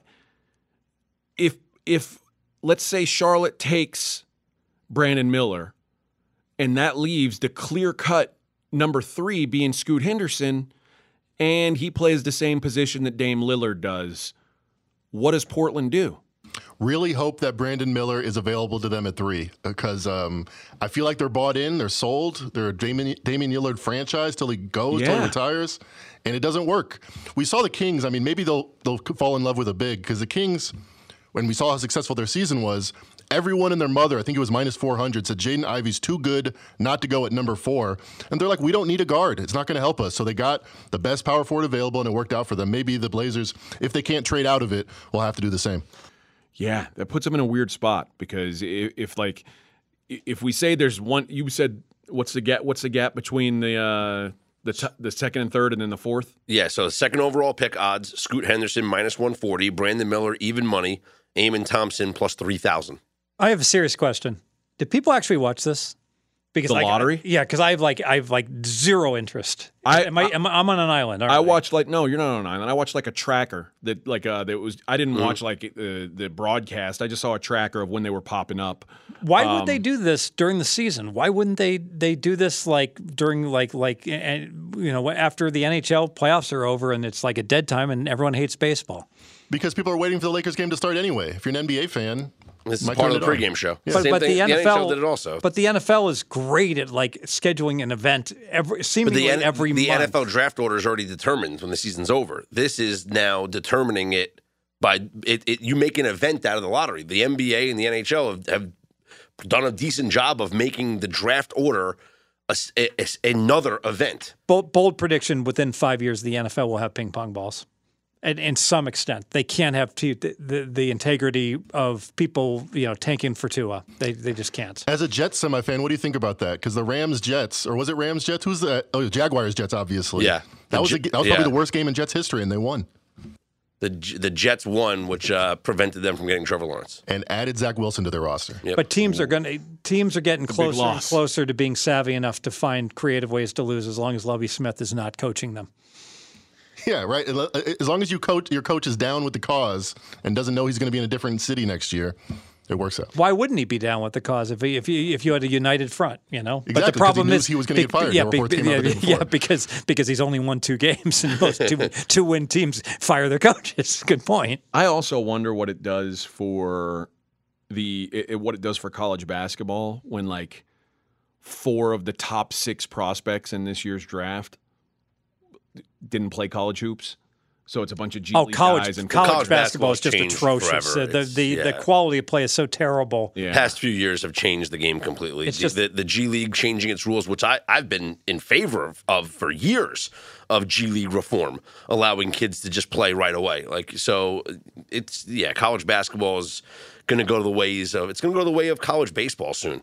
Like no one cares about college baseball because players get drafted out of high school. Oh no, I'm going to disagree. Just because the, the quality of play is lousy, but people still love the tournament. It, but but it's going to become more and more tournament driven. Yeah. Um, but that event has just become you know s- such a spectacular event. Who cares if anybody's any good? Well, and the guys who like you might think of as oh the good college basketball players, nobody's interested in those guys. There's a uh, a guy named Bobi Klintman who came off the bench, played 20 minutes a game for Wake Forest this year, 5.3 points per game. Every mock I see right now has him projected as a first round pick. Never heard of him. That's what I'm saying. I never heard of half these guys. He was he was the eighth in he was eighth in minutes on Wake Forest, and he's a projected first round pick. Like What did Adam Sandler take him to the combine? I, I don't know. Huh? He- Huh, he's- Mackenzie? Huh? si- Uh, he's the six foot ten, three and movie Hustle. You know? Yep, we've seen it. Bo Cruz. You know, make it makes I'm just now getting it. I'm I, I, I'm I'm not a, a talent evaluator, but I, you know I got to tell you, like you get a, you get a player. I'll use Obi Toppin. All right, so I watch, I'm a Dayton Flyer fan. So Obi Toppin is the greatest college basketball player in the history of the world. All right, the Dayton Flyers, who are never sniffing more than a seven seed. All right, ever, even in their great they're, great, they're great teams that you know that made the the Elite Eight. Um, they are pulling upsets and beating Ohio State and Syracuse's and of the like, but um, they don't they're never a top 30 team ever and they're going to be a one seed with obi toppin he was the greatest player i've ever seen literally he had dunks during the game that would have won slam dunk contests. Like against st louis when they're up 25 and he can't play a lick in the in the nba it's the most crazy thing ever. He barely gets any pt for the Knicks. the Knicks. Yeah, it's a it's weird now. It, it's weird to try to figure out who are the the prospects who who aren't, uh, because the guys who you might think of as prospects don't necessarily get playing time in college, um, because they're not going to help you win basketball games. They but if you- Devin Booker, sixth man, another example. yeah, it is. If you measure out the right way, and that Clinton, and when you talk about a six foot 11, three and D guy, it's like some some scout looks at him and says, I, I can make an NBA player out of him. Uh, whereas the guy who might be the best college basketball player isn't always. uh, I mean, he could be Tyler Hansbrough. Like, uh, Yeah. it could be. You A, could be Doug McDermott yeah. playing in China. You or know? or, uh, who's the kid from? Uh, Hey, he played for the Spurs last year. Who's the kid from BYU that was? Uh, uh, why can't I think? Uh, Jimmer, Jimmer Fredette. Oh, Jimmer Fredette playing. Man, he was a him, him playing in. Uh, I- maybe that's that's who I'm thinking of playing in China. Was Jimmer there a Fredette. more dominant college basketball player at that point It than was Jimmer a Fredette? was like thing Pete of beauty. and he, I mean, he couldn't even make it in the league for two years. Like he was washed out. Like you talk about Obi Top, he's on a roster. Like, My bad for compare for for mixing up Jimmer Fredette and Doug McDermott. yeah, like you think all white guys are the same, Scott. And I'm quite frankly, I'm sick of it. It's uh, it's really getting old. yeah, Jimmer scored a lot on the inside. yeah well, McDermott didn't. Yeah. Uh, so there you go. Uh, some some stuff on the NBA draft. Which uh, when is the NBA draft, Mac? What's the uh, the Thursday, that? June 22nd, Okay, so we got right after the finals. we got a little bit of time, so we won't uh, won't get too deep into that now. But uh, San Antonio, we kind of know who they've got. PGA Championship, the second major of the year, takes place this weekend. Well, this week, starting Thursday. And uh, Scott and I got a chance to talk to Will Doctor, pregame's resident golf expert. And after talking to him, I placed a little wager. And Fez, I, I know you don't like needle in a haystack bets where you're trying to pick one guy out of a million. Generally, I get it, not the smartest move. How do you feel about playing guys like top 20? Uh, that's what I'm going to do here. I'm going to go Tony Finau, top 20. You can get him at plus 108 to finish top 20. Uh, Will was trying to convince us top five, and he's finished top five in the last two tournaments. Uh, Will was saying you need a guy who can hit it long and a guy who can putt and like make putts that are less than 15 feet because apparently there's very small greens at this course. And he checks both those boxes. So I'm going to go Tony Finau to finish top 20. That's a wager I made. Is that is that a bad call making these top 20 bets where you've got uh, a, a few more needles to find in the haystack? Let me ask: If you bet he wouldn't make the top twenty, what would you have to lay? Because I, I want to know how much vig is in the market. If, if if the no is like minus one thirty, then you're getting a normal minus one ten pricing adjusted a little bit to keep preserve the five, the four point five four percent house edge. Yeah. And so now I'm I'm I'm loving it. Like that's the way to uh, rock and roll. But that's Don't- not how most books do it. Yeah. Uh, well, I think most books are probably dealing in minus those, those markets minus 115. But the problem is, unless it's close to pick them, so I love that you're betting the top 20. Like I'm sure if you bet the top 10, now you're looking at like the the garbage plus 240, lay minus three. 310 70 cent you know bid ask differential Plus 220 to finish top 10. and what's the minus what's the no though Uh, looks like uh, uh, kind of what you were saying, like minus 280. yeah i have no interest in trying to like win playing into minus 280 plus 220 books worth it so think about this if the book if you ask the book well, what's the no vig on this and one book says i think it should be minus 225 plus 225 and another book says i think it should be minus 278 plus 278 Not- even though they're 50 cents apart Yeah, so they're both fine. You know, it's you're still not as long as the answer lies somewhere in between those two. There's no good bet to be made when you're laying into that much juice. Well, Will's uh, best bet is a bet to place, and uh, I'll let him go ahead and give it here. My best bet for the week is going to be exactly who we had last week uh, as our best bet. It's Tyrrell Hatton to top 10 at plus 350 on DraftKings. He was my best bet that cashed a week ago at, at the Byron Nelson. I'm going to roll with him again simply because he hasn't finished outside the top five in, uh, in his last two starts at the Wells Fargo and Byron Nelson. And you look at his PGA championship resume. This is an excellent major championship golfer. 10th at Baltusrol in 16, 10th at Bellerive in 18th, and then 11th last year at at Southern Hills. And and that is a product, Scott and AJ, of of the position that Tyrrell Hatton puts himself off the tee. He's he's great with the driver. He's ninth in total driving on the PGA tour. And at the current moment, he is on all cylinders of his game, 11th in approach and 19th in total putting. So he's virtually top 20 in every statistical category. He's coming in here, world number 17. Um, and as long as he keeps his temper under control, you can see Tyrell get hot, get hot every once in a while. Um, you, when you miss a fairway around Oak Hill, I mentioned the rough is four inches and higher. If you happen to miss a fairway, you got to take your medicine. You got to punch out and kind of play for your third shot. Um, I like his fiery, fiery energy in major championships. I think he has a great week. Uh, so my best bet's going to be Tyrrell Hatton to top 10 at plus 360. So there's Will with Tyrrell Hatton, top 10 uh, at plus 350. So uh, it, it seems. I, uh, I'm looking at the market now, and at, well, yeah, it's already it's it's it already looks like it's got value because it's already pushing down around 330s, 320s. So uh, good for Will uh, on that call, and of course his podcast on the PGA. He does a deep dive on it. You can hear that right here on this network. So if you haven't, you should listen to that uh, before tee off on Thursday. Hey, are you guys still here? What the heck? All right, the pod's still going on. Fez, take us out. I mean, these it's late. Hey, hey, let's be careful out there.